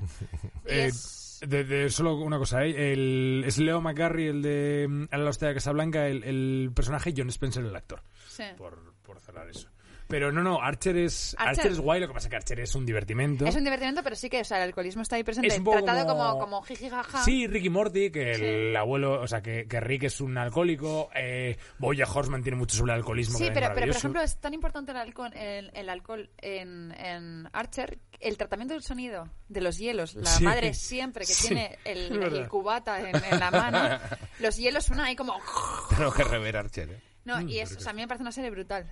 O sea, yo es de, con, junto a Bojack Horseman, de series de animación Hombre, actuales, sí, es, es muy guay. buenísima. Bueno, Homer Buenísima. Simpson, ¿no? Es que al Sí. final. Sí, es pero, que pero, es, pero es verdad que... es diferente, es, sí, es- pero es hombre, mucho más. está- Pero, coño, eh, Barney de Los Simpson es un tío que es el borracho, El borracho de- el de- borracho el del borracho bar. apesebrado ahí de- Y que hay un par y hay un capítulo en el que El él decide- monóculo, Hay un capítulo en el que él decide limpiarse y entonces Moe se convierte, convierte su negocio en una cafetería para no perder a ese cliente Claro. maravilloso. Claro. Es que claro, es que hay toda una sociedad, o sea, vamos sin entrar Claro, en sin entrar pivo- en mierdas. pivotando, yo- pivotando alrededor del yo, alcohol. yo no he tenido nunca un problema con el alcohol. eh, no nos metamos con la, por ejemplo, la campaña del PP de ahora. Bueno, bueno, bueno, Claro, bueno, ¿cuál- bueno, bueno, bueno. Perdón, perdón, me estoy No, perdiendo. esto de ¿Cuál es la Ayuso, esto de Ayuso de en Madrid mola porque te puedes tomar una caña. Mm, mm. ¿Sabes? Esta cosa como de, pero bueno, señora, pero... pero Claro, eh, pivota alrededor de- del de- hecho del beber. El no, beber el social. pivota alrededor de la idea de que a ti tomar una caña te compensa tu curro de mierda, que es como, no, no. Bueno, no estoy tan seguro, ya no, ya no me re- ya no me meto en el PP, pero que a la gente le compensa el curro de mierda de tomarse una caña. Mm, Pero no Sí, sería pero mejor tener un curro de probablemente puta sí, madre pero que- y luego tomarse una caña. Claro. No, no, pero hablo de que la mayoría de la gente no puede ni siquiera aspirar a tener un curro que le mole mucho. O sea, eh, Sí. piensa que la mayoría de la gente no tiene el curro de sus sueños, así como en un 90%. No, sí, sí, sí, y- totalmente. Entonces, esa gente, para esa gente, Tomarse eh, una caña. tomarse tres cañas con los colegas, de repente... Ya, pero que un político. Claro, pero que un político No, no, que, que yo no estoy hablando eso. de política. No, no, Claro, claro. claro, yo claro. no estoy hablando de política. no Solamente digo que decir no eso, un político... Lo que digo es Amamos que... el PP también. Lo que No digo sé. es que Amamos a Ayuso. decir eso, No, decir eso un político lo no que está claramente es captando, o sea, está, está captando un insight de la población, o sea, está, está pillando un rollo que evidentemente llega. Sí. O sea, hay muchísima gente jodida que las tres cañas de la tarde le dan la vida. Eso es así, ya te digo, no, no sí. estoy hablando de Pero me política. parece que es la primera vez que se ha hecho como una campaña tan obvia. O sea, Sí, sí, alrededor sí, de- sí, sí. Bueno, Tierno Hay- Galván ya La tenía cerveza, fama de, de, de De congeniar con el colocón de los colegas, ¿eh? Aznar, Aznar con el mítico discurso Me ese de- decir a mí. Si, Eh, puedo si bebes no conduzcas. conducir. Total. Eh, ahí, ahí, claro. ahí está cuando repasaba el, eh, Borrachos Guays del cine. Eh, Disney durante un tiempo eh, mostraba gente borracha en sus películas para niños. El tío Pinocho, Pinocho, Pinocho, Dumbo. todos- Sí, pero Pinocho y Dumbo están ahí por accidente. Pero por ejemplo, el tío Waldo, no sé si os acordáis del tío Waldo. ¿Quién es el tío Waldo? estoy muy en los. Aristogatos. Ah, es que sois Hay nunca un, la he visto. hay un ganso que es el tío Waldo que es un borracho y que es gracioso y que coge a dos gansos y van por ahí como ¡eh! y tal. Y eso era Disney, ¿eh? Eso era... eh, ha cambiado mucho la percepción del alcohol en, Sí. en nuestra cultura y en nuestro imaginario. Ha cambiado mucho. Qué barbaridad, qué barbaridad. Y estoy pensando que una frase que siempre dice mucha gente cuando dice, eh, no, yo, yo no bebo y sin alcohol me lo paso igual de bien. Mentira, desconfía Eh, de la gente que no bebe. Siempre desconfía. sobre esa, no, a ver, sobre esa frase, quiero decir, para nada hago apología del alcohol. Si no bebes y te lo pasas bien, de puta madre. Lo que, Para, lo que para estoy... nada hago apología del alcohol en un podcast que se llama Cambiando de Tercio que No, consiste en abrir una no, no, no, pero que y ponerse a para nada, a ver, que sé que, que, sé no- y chicos, no bebáis, y no hace falta beber. Lo que quiero decir es que, y, y la gente que dice que se lo pasa eh, de puta madre sin alcohol bien, el, el problema es, lo- el problema que vengo a hacer, que no deja de ser una reflexión de coña, es no acepto la frase, yo sin alcohol me lo paso igual de bien. Es decir, acepto que me digas que te lo pasas incluso mejor que yo, pero no igual. Es decir, la embriaguez Sí. tiene un componente que no lo tiene el no estar ebrio. O sea, un- entonces, en el momento en que estás ebrio, estás en otra peli. Sí. Y entonces no te lo estás pasando igual de bien. Te lo puedes pasar súper bien. Te lo puedes pasar mejor que yo, que a lo mejor estoy ebrio y sois un normal y me lo estoy pasando peor. lo que quiero decir es que no es igual. Eh, no es igual. A ver, también te digo que es lo peor. Lo peor es estar sobrio alrededor de un grupo de gente ebria. Y también estar ebrio y con un colega como- sobrio que te corta el rollo, ¿eh? también te digo. No, pero Que- yo, yo me imagino... O sea, vete a tu casa, las, vete a un las hotel. poca- las pocas veces que he dicho, voy a beber una Coca-Cola, Sí. De repente ver a la gente, claro, ya súper pasada y haciendo mm, mm, Yo es, es la persona. moñezas, esa sensación de decir, claro, te ves desde fuera, y es te eh, remitía un poco al capítulo de Homer Simpson. Eh, El alcohol, solución no. y a la vez origen de todos, pro- todos tus problemas. no, el capítulo que, que creo que le cuenta a Marge puede ser como la noche que han pasado y de repente se convierte en blanco y negro y se pone el monóculo y no, nosotros estamos haciendo tal, no sé qué, no sé cuántos. ¡Corte A! ¿Cómo era? Todos como chimpancés. Claro, claro, claro. Por cierto, eh, chivatazo de Enrique Laviñe, eh, nuestro fotógrafo y consejero, que manda un WhatsApp que dice que el Bajo el Volcán es novela de Malcolm Lowry Ah, y que amigo. Albert Finney estuvo borracho todo el rodaje. Grande Albert Grande. Albert grande. Finney tiene una anécdota maravillosa que No, cuento muy rápido. la tengo. Albert Finney tiene una anécdota maravillosa y es que él eh, perdió el Oscar. Joder, no me acuerdo contra quién. Igual tú te acuerdas, Enrique, no me acuerdo contra quién. Eh, y él no fue a, los- a la gala. Estaba en Hawái de fiesta. Bebiendo. como bebiendo con una tía. O sea, era el puto Dennis Rothman de- Sí, sí, del, sí, del sí, rodaje. sí, sí, sí. Y entonces le, mm, le un periodista apareció ahí y le dice, Albert Finney, perdona, ayer ganó el Oscar, eh, tal, eh, ¿qué opinas? Y Albert Finney creo que cogió un chupito, eh, lo levantó y dijo, enhorabuena a él, lo- lo- se lo tomó del trago y dijo a la chavala con la que estaba, vamos a bailar. Y Albert, es que a mí Albert Finney me encanta. Bueno, eso Albert también es un poco Finney- lo que ha hecho Fincher ahora perdiendo todos los, todos Sí, los premios. tomando chupitos. chupito por cada premio que perdía. Pues vaya borrachera que tuvo que tener. Os digo ahora contra. Porque, madre mía. Joder, bueno, es que no- nos ha quedado un programa que yo creo que es que ya con esto tenemos un programa. Eh, o sea, vamos a Pero hablemos aquí. un poco de Promising. Eh, sí. voy- sí, vamos a ver. Hasta aquí hemos hablado de Drunk. Puede que aquí se acabe el programa y luego tengamos otro con Promising. Perdón, no contra Sydney- porque- contra Cindy es Ah, contra Cindy Cindy ¿Por nos Poitier. hemos el, el- cartero llama o por cuál? No me acuerdo. Lleva bastante dicho. A ver, eh, maravilloso. eh, bueno, nos ha encantado esta peli. Eh, queríamos hablar también de Promising Young Woman. Eh, ¿Cómo se llama en español? Una, una joven prometedora. Una joven prometedora. Es un, un De que Emerald da- Fennell, que es su ópera prima.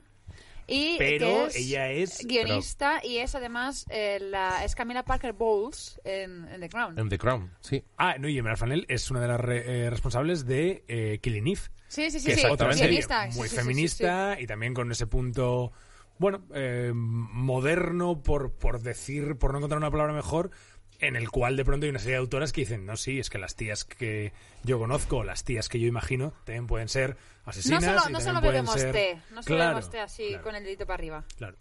Eh, sí, esta peli es, bueno, protagonizada por Carey Mulligan. La conoceréis por Drive, por An Education, por, Sí. bueno, por An bastante. Education, que fue como su primer pelotazo. A mí An Education me la vi hace poco y me gustó. mí me gustó, me gustó. Mucho, ¿eh? A mí o sea, mucho, me la esperaba también. menos. Me pareció luego for- formalmente como exquisita, como muy Sí, bonita sí. hecha.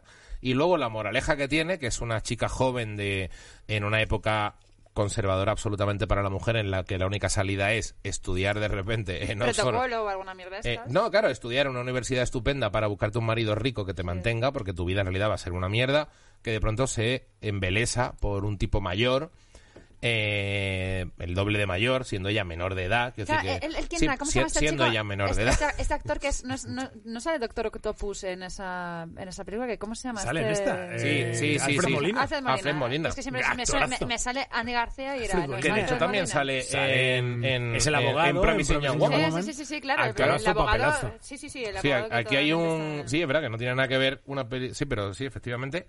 Eh, Carey Mulligan, de hecho, creo que el- a mí por lo que me seduce esta peli, que al final no deja de ser un, una peli que pertenece un poco al género Rape, and and Revenge, ¿no? O sea, es decir, yo, yo las que tengo más frescas de Rape and Revenge, de haber, de como que las tengo en mi cabeza, las primeras que me salen son Hard Candy Sí. y, y Ángel de Venganza de Ferrara, pero bueno... Con hay- hay- Elliot Page, ahora, Harkandi.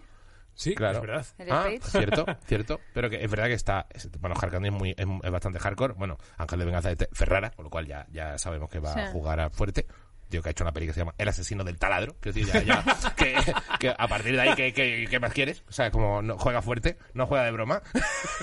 Vas con todo, vas con todo. Vas con todo, o sea, tiene un tío que tiene un taladro y va a asesinar. O sea, ya está. Eh, Sí, Isabel sí, Ferrara, eh, ya está, no pasa nada, está todo bien. Mm. Entonces, si queréis ver una puta locura, pues ahí es la de Ferrara. Si O la que te he dicho antes, la que hemos estado comentando de I Spit on Your Grave del año 78. Bueno, esta es muy loca. Cuenta la escena que, de Que hecho, una- cuentas hay en tu una crítica escena- del Confidencial. Sí, o sea, es que hay una escena que yo creo que es la escena eh, que yo no sé si muchos hombres van a poder verla. Eh, No yo pasa nada, no pasa nada, Marta, que, pero que no pasa nada. que es un momento que una chica, la que, que es una escritora que se ha ido a un pueblo a escribir a una casa, a escribir un libro, pues la, la violan eh, cuatro o cinco paletos de- del pueblo, porque además están representados como Que paletos. si fueran catedrático, pero siendo paleto, ¿verdad? Queda No, como peor, ¿no? No, pero es que la aparte hay- apreciación entre ellos, paletos. entre, entre ellos hay, hay un tipo que es, que es un retrasado mental, eh, o sea, que son como, que es irte a como al... al... Que ya que te violan, dice, hombre, por lo menos un licenciado. ¿no? Que, haya, que, haya, que haya un tío con estudios, coño, ¿no? En el grupo, ¿no? Que no sea esto tan bajonero. Y, hay una escena que es brutal, que es... que me diga algo al oído bonito mientras. Nah, es broma. Hay, hay una escena que es brutal, que es que ella eh, vuelve a quedar con... eh, para vengarse, vuelve a quedar con todos los tíos que la han violado, pero como ya seduciéndoles. Y una de las escenas es... Eh, queda con, con uno de los chicos y se lo lleva a su casa y se están dando un, un baño de espuma. Ahí como todo y todo como súper... caliente, tal. Y hay una... la- el, el plano va a que ella empieza a buscar algo debajo de la, de la alfombrilla y saca un cuchillo jamonero así. Además es un plano que recuerda mucho al distinto básico Sí, cuando cuando Sharon Stone saca, de- mete la final- manita y hay un planito de aquí hay un cuchillito Sí. y la voy a liar. Un bueno, en este caso de distinto básico es un punzón de hielo, pero sí, como Sí, este no, puntito. entonces, entonces están, están bañándose y de repente ves cómo mete el, el cuchillo debajo de la espuma y hace varias veces así. Y tú te imaginas ya el tío, claro, abierto de piernas en la bañera, tal. Y que el tío al, al principio no sabe qué le ha pasado y ya empieza a salir como chorros de sangre y es una escena. Como licencia poética está guay decir no sé lo que me ha pasado. Yo creo que estoy bañándome por muy caliente que esté el agua. Me pegaron un cuchillazo Pero no te entre en, en el perineo y, No y te te, lo digo que me entero a la Pero- no, primera. es ¿eh? como la gente que le Me pegan- pica una mosca No. eh, eh, en el perineo, eh, en, dentro del agua No, y si Miguel, mete un machete, que me ha visto en la escena, es un machete como de 35 sí, sí. centímetros. No, pero Miguel, es eh, como- te digo es que enterarme me entero, ¿eh? Es como la gente que de repente le pegan... Le No digo, pegan oh, ay, está roja el agua. No, no, es, No, hay gente como, como la gente que le pegan de repente un balazo y que no se da cuenta hasta más tarde Es que no me han pegado nunca un balazo, pero yo creo que No, me, yo creo es- que doy creo que me daría es prejuicio, es prejuicio de persona que nunca la han herido con un balazo ni con un machete en el perineo. Pero No, hay algo... gente, hay gente que no se da cuenta, que en esos momentos no se da cuenta tal y de repente ya cuando el dolor empieza es... Y bueno, la escena ya es... La siguiente escena sea limpiando como... O sea, Carrie no. Carrie se queda corta. Ya. O sea, es... eh, Te explotado un globo de ketchup en la bañera. O sea, madre mía. Y es... Recomiendo mucho esta película también. Bueno, Carey Mulligan hace de una chica que ha tenido problemitas. Eh, eh, tiene 30, la, Mulligan, la actriz real, tiene 35 para 36, cumple el veintitantos de mayo 36. Eh, pero hace de una chica de 30 que en un momento dado ha tenido un trauma cuando estudiaba medicina, siendo una brillante eh, estudiante. Por eso es Promising Young Woman, porque que, que luego se va a la mierda, que podría ponerse en paréntesis. Que es una cosa que le dice su madre, algo así, como que ella era tan prometedora, Sí. ¿qué le ha pasado? Su madre y el tío, bueno, en un momento dado, Bob Burham, que es un Sí. cómico que si no lo conocéis, es un cómico maravilloso, tiene un especial en Netflix que no me acuerdo el título, pero es un, un, un especial de Eh, estos que Make te... Happy. Eh, puede ser. Eh, es algo con Happy. Algo con Happy. No sé si es Make Happy o... Algo con Happy es. Igual es Make Happy. Eh, un especial muy currado, quiero decir, no es stand-up convencional. Es un tío que con 24 o 25 años te- se casca un stand-up. eh, bueno, un monólogo, un especial absolutamente original, eh, de brillante. O sea, es un tío que es un genio. Se le, se le- se Sí, le ve sí, que es un genio. El tío, de hecho, ha dejado el stand-up. Es de estos genios locos que dice, mira, es que ya el stand-up me sabe a poco.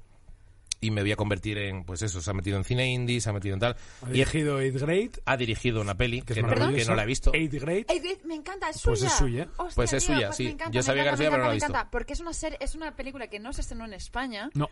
que yo estaba esperando, la vi en, en un vuelo, la vi en, en, en un vuelo de Iberia, Pues es, es y suya. estuvimos viendo que es, que es una es una de esas de, de autodescubrimiento, de crecimiento de una peli de juventud, que está muy, muy guay. Y, y yo fue, ¿por qué no ha tenido distribución en España esta película? Porque me pareció brutal. Y dirige una, a- sabía uno, que era, de, no los- sabía uno de los era. mayores. A mí me encantaba Burnham, es un tío que, con, que se hizo famoso en YouTube con, de adolescente Sí, sí, con sí. su pianito y luego se Sí. transformó Es un en puto este Justin Bieber de la comedia, da puto asco. Total. Sí, sí. Es Y luego bueno, hay, bueno.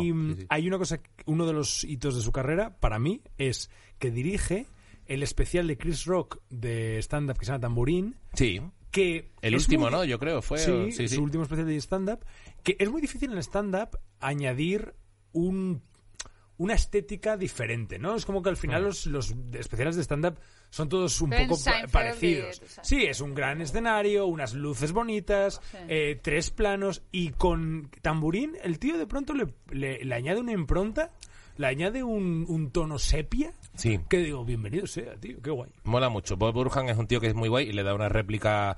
A mí, a mí lo, es curioso, bueno, eh, por resumir un poco al que no haya visto todavía la peli. Eh, Carey Mulligan básicamente es una tía que ha tenido un trauma porque en un momento dado abusaron de su amiga cuando estaba estudiando medicina. Eso le ha jodido la vida. Realmente la amiga. Se ha puesto en un sea, impasse su vida, o sea, no avanza, se, no avanza. se ve que la amiga pues ya no está en la vida. Eh, no se sabe muy bien qué ha pasado, pero tú intuyes que la, la chica pues ya no está en- por ahí. Sí, sí, no es fácil quedar con ella. La chica no es fácil quedar con ella. Y, y, la, y, y de pronto, porque abusaron de ella, entre unos cuantos colegas de la facultad de medicina, eh, los típicos, pues, pijos que, pues, bueno, le la reventaron y todo fue mal y le traumatizaron, hubo una denuncia, no funcionó, en fin.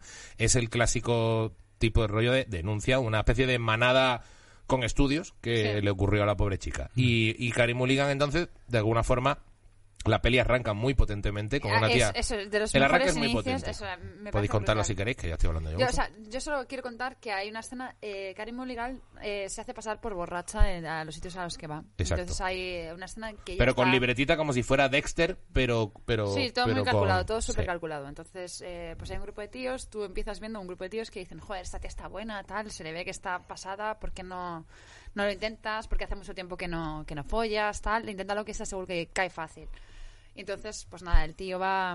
¿Qué es Andy Samberg? Eh, no, o sea, perdón, eh, No. ah, eh, ¿cómo, no, eh, ¿cómo se llama este tío? Adam Brody. Ah, ah, eso, eh, eh, que, es, que es el tipo que salía en... No, Adam Brody igual es, No, es el no, otro. No, no, es otro que no sé cómo se llama, pero no es Andy Samberg. un Andy Samberg es esos el de- Hay, un reparto se- de secundarios. Que son todos de series así súper Son todos son como series- buen rolleros, ¿no? Son todos buen rolleros en series. Mm. Es un casting maravilloso porque genera eh, una simpatía el personaje Previa, de primeras sí. previa y luego La se rompe, transforma la- luego la en el acosador Sí. que quiere reflejar la Claro, película. y esto, y esto habla, pues eso, es un grupo de chicos tal, dice, bueno, pues voy a... Y al principio parece que el tío quiere llevarla y simplemente te acompaña a casa, tienes el móvil, tal, no sé qué, bueno, pues voy a pedir un Uber y nos vamos a casa. Y el tío mm, cambia de opinión y dice, bueno, mira, mm, justo es que justo, que eso lo hace varias veces en la película, justo estamos sí. cerca de mi casa, porque, ¿por qué no te vienes a tomar algo? Y la escena es brutal porque ella está eso, haciéndose la borracha, tumbada en la, en la cama, y el tío la empieza a sobar mogollón, y ella, en plan, lo que diría, eh, what are you doing? O sea, ¿qué estás haciendo? ¿Qué estás haciendo? Como una borracha, y de repente cama- cambia el tono de voz, que es, ¿qué cojones estás haciendo? Entonces el tío se da cuenta de que ella no está borracha, de que Claro. esa, esa, esa posición de superioridad que él tenía La pierde. la pierde. Claro. Claro, entonces.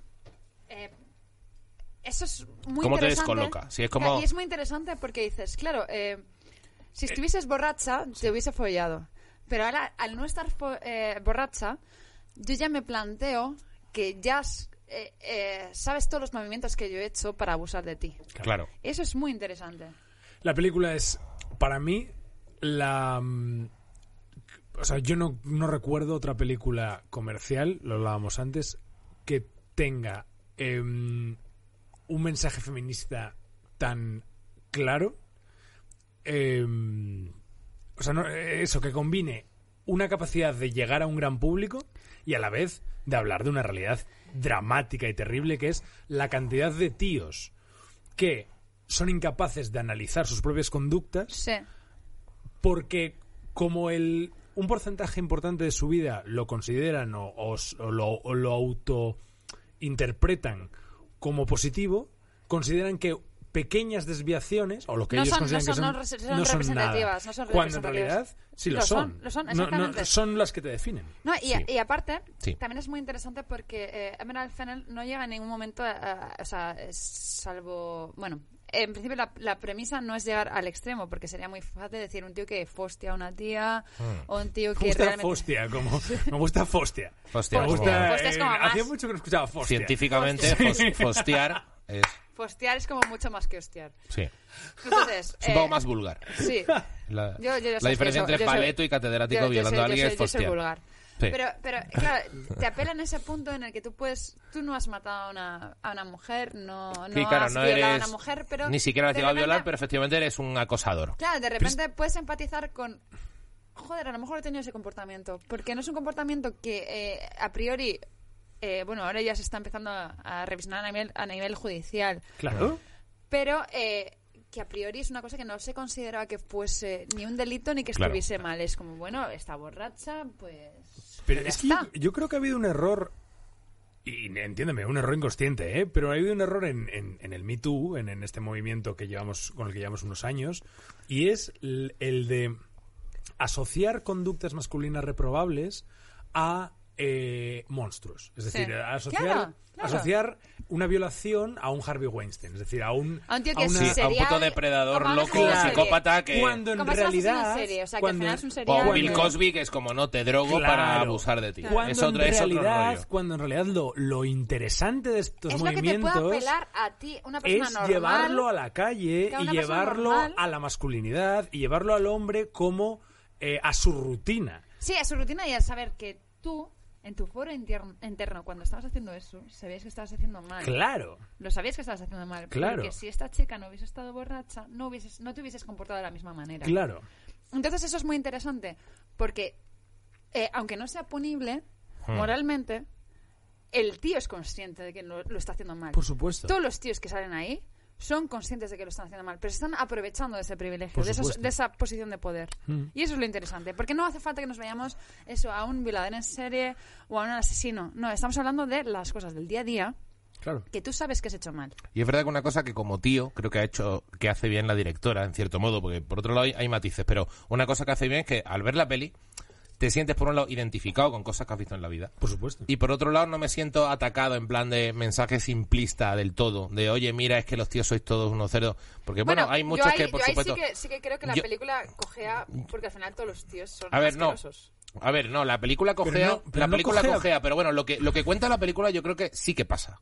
O sea, Sí, yo, sí, todo, totalmente. yo por un lado Todo, me todo, siento, Totalmente. no me siento Totalmente. atacado porque creo, hay una cosa que la peli te, te hace ver, que es que en todo momento ella que finge eh, eh, estar borracha, se deja, eh, digamos, llevar a casa por tíos, pero ella jamás da un solo signo De que quiero estar. consentimiento. de Sí, consentimiento. Es que decir, creo que, película que habla del consentimiento. creo que la realidad, que es mucho más gris, es cuando a veces te ha podido pasar que en un momento dado una chica, eh, estando borracha y estando tú borracho, te puede dar un tiempo de consentimiento, de buen rollo, y luego de repente no. se le corta el rollo y luego ya no. Y no quiere. Y ahí entras en una gama de grises que igual te pones a discutir. Claro. Pero, eh, y que ya, según seas un acosador o no, quiero decir, pero que te hace ver tus propios muertos en el armario. Claro, totalmente, totalmente. Es decir, oye, pues cuántos tengo, cuántos no. En mi caso, que tengo la conciencia relativamente tranquila, eh, digo, oye, pues mira, creo que algunas veces ha habido momentos eh, un poco confusos en los que tal, pero te arreglas, porque no eres un puto violador. Claro, y no hay- no hay una violencia, Pero es cierto un- que entiendes, tanto por historia ya, no solo tuya, sino de amigos, de tal, que hay un punto, hay una franja rara, pero es verdad que la peli se encarga y la directora se encarga de que De en que ningún, ella en momento ningún momento la tía entró ve su papel, nunca signo. dice, ay, sí, me pones un poco cachondo, llévame a tu casa y luego le corta el rollo. No. La tía en todo momento es una tía que está muy borracha Que Es y que en todo momento me dice, Esa oye, vulner- la vulnerabilidad. es la vulnerabilidad y el nunca mostrar ningún tipo de gesto positivo. Es decir, ya no es el rollo de, oye, que es que igual el nota se ha equivocado porque No, primero le has estado comiendo la polla media hora en el coche. No, no, ha sido simplemente, eh, no, no, mira, la tía te está diciendo todo el rato que no y tú estás abusando de ella. Sí, y ya ni siquiera eso, porque, eh, eh, joder, en, el- en la primera secuencia... Que sí, que sí, la peli es muy clara. Estoy muy borracha, estoy muy borracha, no puedo más. ¿Y qué le ofrece el tío? Otra copa más en mi casa.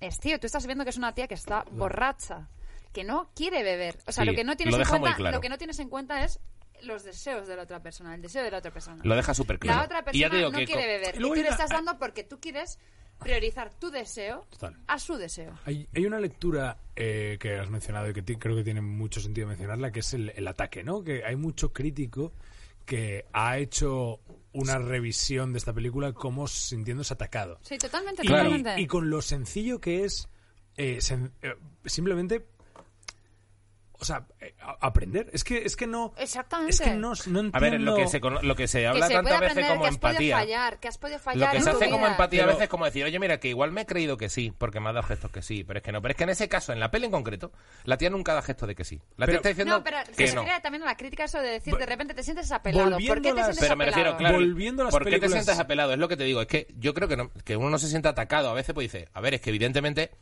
creo que está hablando de gente que cuando ve, claro, ningún gesto, sino prácticamente una incapacidad mental de una persona, Se le está aprovecha. entrando. Si te Pero sientes incluso- atacado y se aprovecha, si te sientes que- atacado por eso es porque en un momento tú te sientes aludido por eso. Pero que Y ahí incluso, es en, donde... incluso en los, en los reflejos más oscuros, el hecho que tú, adquier- eh, tú intuyas comportamientos propios, eh, No te joder, para eso está la puta ficción. Claro. Es que decir, es, También, eh, también, es que hemos Para hablado de películas, hemos hablado de películas de borrachos claro. y lo, lo dicho, joder, yo cuando he visto, gracias, pues, pues he tenido la suerte de entender comportamientos que te a los que te lleva una droga o a los que te lleva el alcohol gracias a la ficción. Claro. Entonces, eh, me fascina esta cantidad, esta cantidad de críticos que ahora de pronto se enfrentan a una ficción que les que señala unos comportamientos en los que ellos encuentran unos unas, unas- sí una- como unas similitudes y dicen no no esto lo voy a cancelar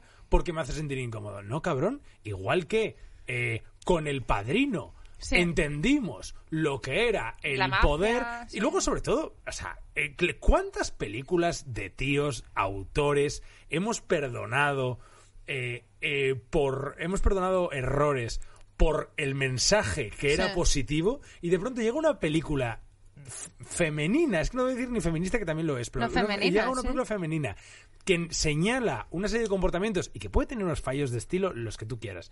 Pero que señala no una se serie le de comportamientos se le- se le- eh, se- negativos, joder, lo mínimo que podemos hacer es decir, vale, pues no nos hemos dado Y cuenta Santi, de esto. Santi, yo te digo que es que yo antes de leer las críticas de mucha gente, yo ya sabía lo que iba a decir cada uno. Hombre, va, hombre, va. Sí, ¿no?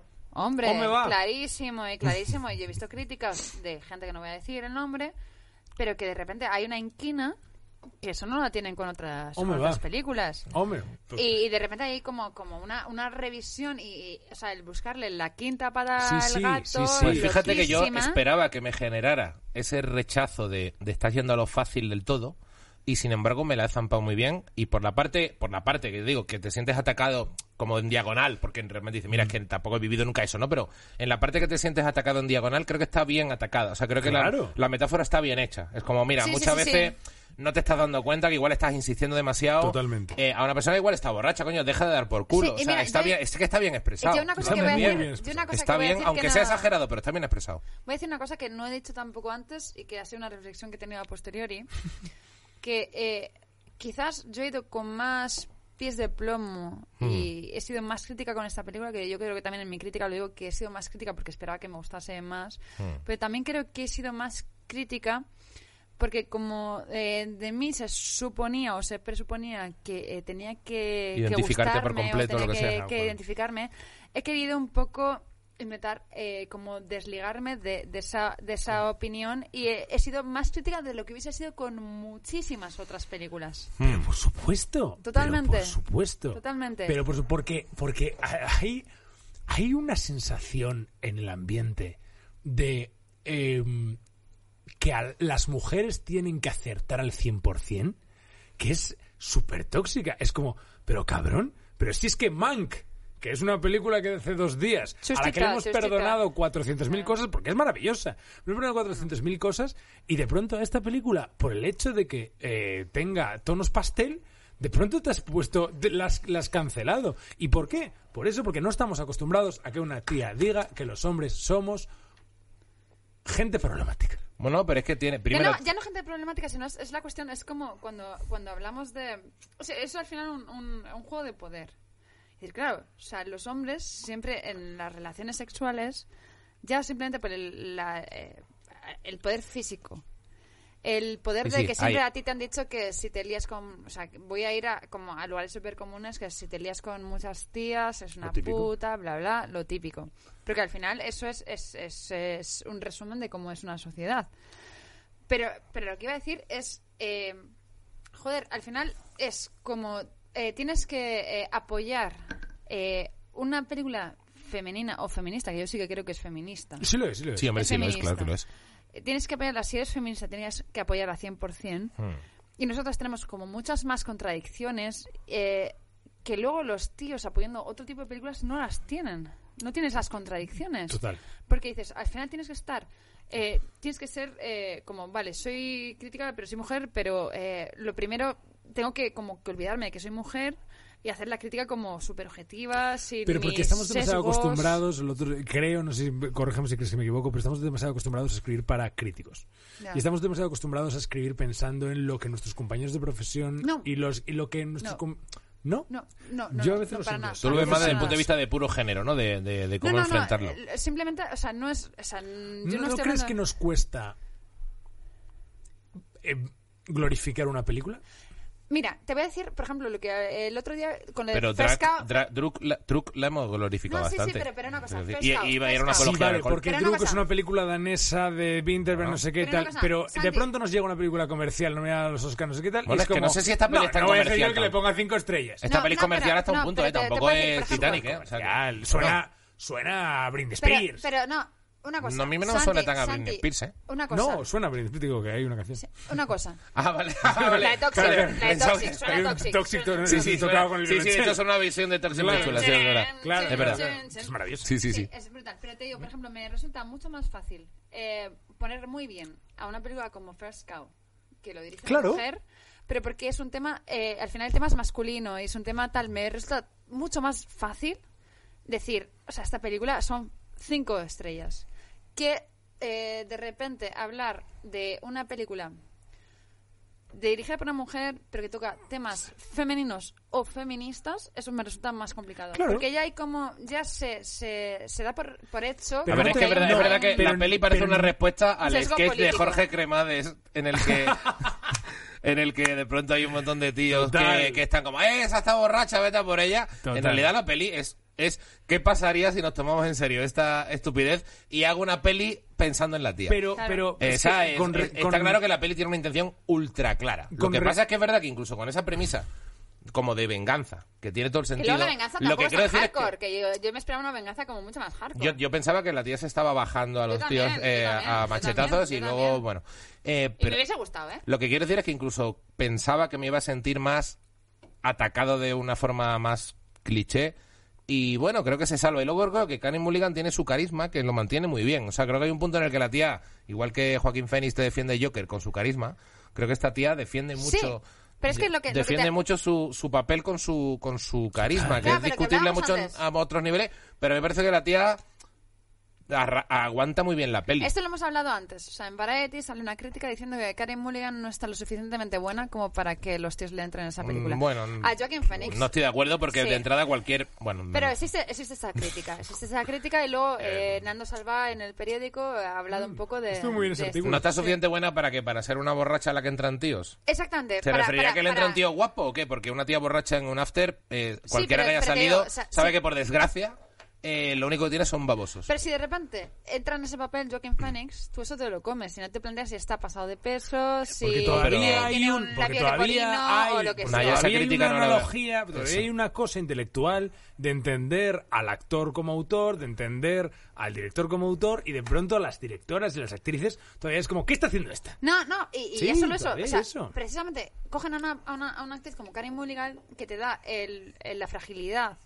de, de su cara y todo eso. Es una, es- no has cogido una tía que sea una destroyer físicamente. Coges a una tía que te da esa fragilidad, pero luego también te da esa interpretación como chunga. No has Bueno, metido pues, pues porque la visión No, de esta sí, tía no está, no está No, sexualizada y, y porque deja aparte, una y tía. aparte, y aparte, no has escogido a Gal Gadot, porque Gal Gadot es muy fácil que te creas que todo el mundo le entra y dices, cualquier tipo le, le entraría y tal. Lo que te está hablando es de la realidad de muchas chicas. Claro. De muchas chicas que no son Gal Gadot. Que Sí, no bueno, eres... pero el, el delirio de entender una diferencia abismal entre Gal Gadot y Carey Mulligan es eh, síntoma de un machismo eh, Totalmente. eh, Ves que no puedes poner estabilizado. Eh, no, no, hombre, pero- pero, quiero decir que es que, es que, Pero es que yo o sea, que- es, yo es muy es muy básico hablar de físicos, pues que Carey Mulligan pero es muy atractiva. Sí, sí, sí, pero yo lo que, lo que decía en el A ver, no es artículo Gal que- Gadot, pero es muy atractiva. Eso es lo que, le decía, lo que decía en el artículo, es como tú coges para un personaje para... Pero que eso da a- igual, es que para el es efecto del papel da no igual. existe, pero es que Gal Gadot no existe. Pero que pillas a es Cristina. Ricci, pilla a Cristina Ricci, que tampoco es una es tía guapa, y te hace el mismo papel que no pasa nada. Es una persona creada. Es que Sí. Gal Gadot, es que tenemos Que que, dejar sí. de pensar. Que es un maniquí. Pero, a ver, a ver, Claro. Santi, lo que yo hablo es como, yo entiendo que para Aquaman, Jason Momoa tengas que coger a alguien como Jason Momoa porque el personaje... Pero que tampoco es que es un cómic. Yo creo que es un cómic, claro. Es que no los existe. hombres y mujeres que representan lo atractivo en el cine comercial no son reales. Pero el Entonces me personaje- fascina No, pero- que los críticos que deberían estar eh, eh, conociendo, que deberían conocer esto, de pronto digan. "No, Un, un segundo, esto no es co- no, esto no es comible. Y digo, pero No. hijo de puta, entonces ¿qué te estás comiendo? No, pero Aget, lo que digo yo es que eh, Jason Momoa, el personaje de Aquaman, te pide un tipo hipermusculado, tal, no sé qué. Pero en el personaje de Carey Mulligan, no te pide que seas una fucking top model de, de, de American Next Top Model. O sea, es que no te lo pide. No. Y la gente lo exige. Cuando el personaje es simplemente una chica que Claro, trabaja en una pero lo cafetería. exigen total. Una chica que trabaja en una Completamente. cafetería. Y lo exigen los críticos. O sea, lo, exige, lo exige la gente que está. ¿Cómo decirlo? Me, me fascina que a veces seamos incapaces de entender nuestros propios prejuicios. O sea, me, me- me fascina que a veces seamos como. eh, no sé, como, como, como mi familia cuando ve una película, ¿no? Es como, tío, tú deberías ser la persona que tenga el muro. Tú deberías ser el... Creo que no quedan. Tú deberías ser el, el adalid de esta verdad. Y en cambio, a la mínima duda que tienes, te conviertes en un palmero de, de, de, las... todo lo, de todo lo malo. de todo lo malo. Sí, de todo lo malo. Yo es que me he cabreado, me he cabreado y, me- y me, ca- y me cabreo siempre porque eh, el otro día ponía de ejemplo Green Book. A mí Sí, Green Book, visto. a mí Green Book me encanta. y A mí no me gustó. Ya, pero es que Green Book es una película que explica el racismo a mi abuela. Ya. Pero es que eso siempre ¿Y lo he eso es dicho- necesario? Claro, a ver, yo eso siempre lo he dicho con Ken Loach. Ken Loach es un tipo súper Totalmente, maniqueo. totalmente. Y siempre he dicho, eh, yo eh, eh, con mis compañeros de la ICAM siempre defendía a Ken Loach y me decían, no, es que es demasiado maniqueo, tal, no sé qué, no sé cuántas, y es como muy obvio. Porque claro, tú ves I Am Da- Daniel Blake Sí. y eh, el tipo es perfecto, es un obrero que además es súper majo con sus mm, vecinos, que además le ves el pobrecito que no sabe utilizar los ordenadores de los de, de las de los eh, sitios comunes que porque claro él no tiene ordenador en casa y tal. Entonces, al final es un ser de luz. Pero eh, ese tipo de personajes, ese tipo de narrativas son necesarias para que mi abuela entienda Claro. que eh, Amazon es un sistema de explotación del Claro. trabajador y que eh, la burocracia, la, eh, ¿cómo decir? La, la tecnologización de la, de la burocracia al final deja fuera a gente que no, que no ha utilizado un puto ordenador en su vida Claro. y que eh, entras dentro de, eh, en el caso de Daniel Blake, un tipo que eh, necesita no sé qué papeles para del paro para cobrar una subvención, pero a ver le piden no sé qué de trabajo, no puede trabajar y tal. Entonces necesitas gente como Ken Loach para entender lo viciado del sistema. Nadie ha empezado leyendo Guerra y Paz. Todos hemos, empezado, todos hemos empezado leyendo Mortadelo. Total. Entonces, el momento que Mortadelo saca un puto cómic en el que, Que vienen los socialistas o alguna que mierda. feminista sí, y de izquierdas dices, ¡ole! Hombre, vale, sí que Mortadelo no va a tener la puta profundidad ¿De que te gustaría llegar? o la puta profundidad que alguien acostumbrado a la literatura, acostumbrado a la ficción, le va a exigir. Pero eso es bueno. Y Mm. esta película es buena por eso. Y de hecho, eh, reivindico a Karen Mulligan una vez más, porque, por ejemplo, eh, un papel que también en el que ella yo creo estaba muy de secundaria, un poco apagada para mi gusto, que era Drive con Ryan Gosling. No me parece, no me parece apagada. A mí, a mí sí. O sea, me parece, me parece, o sea, decir, me parece que, que aquí está mucho más fuerte y potente y creo que Ryan Gosling, de hecho, brilla con un personaje que en el fondo no te explican por qué es como es, que en el fondo es muy plano, que es como, vale, voy con una chaqueta de escorpión y estoy muy bueno y suena una música muy chula y conduzco muy guay, pero en realidad no se sabe qué atractivo tengo porque ni siquiera hablo. Sí. O sea, quiero decir, es como, o sea, realmente no sabes ni de dónde le viene su rollo, simplemente Porque te es parece atractivo. los ojos muy juntos. Sí, y porque, y porque le ayuda a ella porque tiene un marido chungo y entonces él se porta bien y en el fondo él, él es un hijo de puta también, pero no se sabe qué. Pero sin embargo, esta peli, que es muy estéticamente es muy bonita, está muy glorificada, eh, yo creo que aquí ella brilla con su luz Totalmente. propia de una forma que es distinta Totalmente. y que, y que me parece mucho más interesante ella como perfil aquí Sí. que, que, por ejemplo, Ryan Gosling en Drive. Totalmente. El otro día totalmente. entrevistaste a Nicholas Winding Refn. Eh, ¿Hablaste de Carey Mulligan? No. No, Deja no de hablé de escupir, Carey ¿no? Mulligan, no hablé de Carey Sí, Mulligan, pero, pero eh, hablé de cómo, o sea, mi pregunta fue, eh, a ver, colega, ¿cómo has conseguido eh, engañar a Amazon para que te produzca Too Old to Die Young? Maravilla de entrevista. Porque es una, o sea, es una serie que, eh, incluso yo que soy muy, muy, muy, muy fan de Winnie Refn, me cuesta. Me cuesta porque la narrativa no es nada parecida a nada que hayas visto en series. ¿Cuál es la de eh, Neon Diamond? De, Eh, de Neon Demon, que es es, Demon. que mi es- favorita. mi- es- o sea, es mi película favorita y estaba súper obsesionada, estaba súper nerviosa con la entrevista. Y me contó que él pudo eh, hacer de, eh, Too Old to Die Young eh, porque eh, había un directivo de Amazon que le flipaba. Por cierto, Matt Mikkelsen eh, empezó trabajando en Pusher con, con, eh, Con este. William Refn.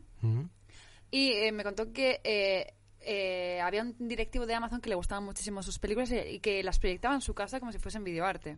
Entonces el tío, eh, después de The Neon Demon, que Amazon había sido la distribuidora de, de la película en, en Estados Unidos, le dice, eh, toma el dinero, haz lo que te dé la puta gana.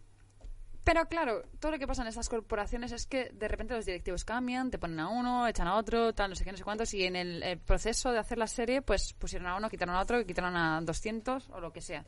Entonces él llega con la serie acabada y dice, oye, que, que tengo la serie acabada. Y serio, ¿qué serie? ¿De qué serie estás hablando? ¿Qué hemos producido? ¿A quién le hemos dado 20 millones de euros? Y entonces eh, el pavo es, pues bueno, vamos a la sala de visionado y vais a ver eh, lo que he hecho. Lo que he hecho. Y claro, es que es una, es una serie que es eh, entre el, eh, la frase de un actor y la contestación del siguiente pasan cinco segundos como mínimo. Los paneos son... o sea, es... Y claro, yo digo, o sea, no entiendo cómo, cómo ha podido suceder Qué esta, envidia, esta, qué esta- esta envidia magia. hacer algo y que alguien te lo Entonces, claro, dice que cuando la vieron dijeron, ¿qué mierda es esto? O sea, ¿qué hacemos con esto? Y el tío, ya está pagada, ya, Ya, está emitirla. Yo, ¿Qué yo ya me he ido de vacaciones, así que tú sabrás, ¿no? Y los tíos dijeron, Pues ¿sabes lo que vamos a hacer? Vamos a enterrarla entre todos los contenidos que tenemos en Amazon. No vamos a publicitarla. eh, vamos a enterrarla. Y, y, y Wendy Griffin dijo, ¿pero qué es su plapollez es esta? Que estáis aquí en época de los estudios, que podéis entrar a una película. Aquí, con un clic, la gente va a ver la película. Y me pareció tan maravilloso. O sea, me contaba Wendy Refn Guay. que es como sentir tanta satisfacción de que no les hubiese gustado, de que estuviesen obligados a sacarla, que me pareció maravilloso. Y luego, solo para acabar, una anécdota. Os voy a hacer una pregunta. A ver. ¿Qué tienen que ver Matt Mikkelsen Ujú. con Malena Alterio? Hostia, ahí ya me has dejado pilladísimo. Con Malena Alterio. O Fernando Tejero. Guau, no lo sé. Eh, creo Aquí no hay que, quien eh, viva, solo- sabemos. Malena sí, sí, Alterio, Fernando Sí, sí, Tejero. sí, aquí sí. no Solo puedes responder tú esta pregunta. O sea, no, Sí, no tengo sí, sí. ni un tipo, o sea, Nada, nada, ni nada. siquiera en plan improvisar una tontería. No se me ocurre ni siquiera un chiste. O sea, no sé qué, no sé qué tiene que ver, Es pero que, es que quiero que lo me he dado cuenta que eh, sale en Torremolinos 73 de Pablo Berger. Adiós. Sale Matt Mikkelsen. Adiós. Sale Matt Mikkelsen. ¿Qué hace de alemán? O sea, ¿qué Sí, hace? hace, hace de señor, de señor no- norteño que viene a Torremolinos a tal. Y, Oh, pero me queda, me queda muy loca pensando, o sea, Fernando Tejero y Matt Mikkelsen han compartido, Y Marina Alterio. y manera anterior, han compartido set de rodaje. Qué barbaridad. ¿Qué os parece? Bueno. Pues que por eso estás en este programa, Marta, Marta Medina. ¿Cómo se ha reservado esa anécdota para el final? Me eh? acabo, me Ahí. acabo de acordar, me acabo de acordar. Esto, gente que no ha llegado hasta aquí no sabe esta chorrada, pero es una chorrada muy interesante. me parece. No, no, muy bien. Matt Mikkelsen, qué, qué maravilla de tío, ¿eh? Qué maravilla. Es que tiene este carisma molón. Fuckable. Le pasa a Viggo Mortensen, que le pasa, se le pasa a, a, a seis en el mundo, y le pasa a él. Sí, sí, sí. sí. Sí, señor. Chicos, pues creo que ya llevamos un buen ratito. Sí, creo que ha quedado claro nuestra posición sobre las pelis. Ha quedado claro que la cerveza danesa está bastante bien, como las películas.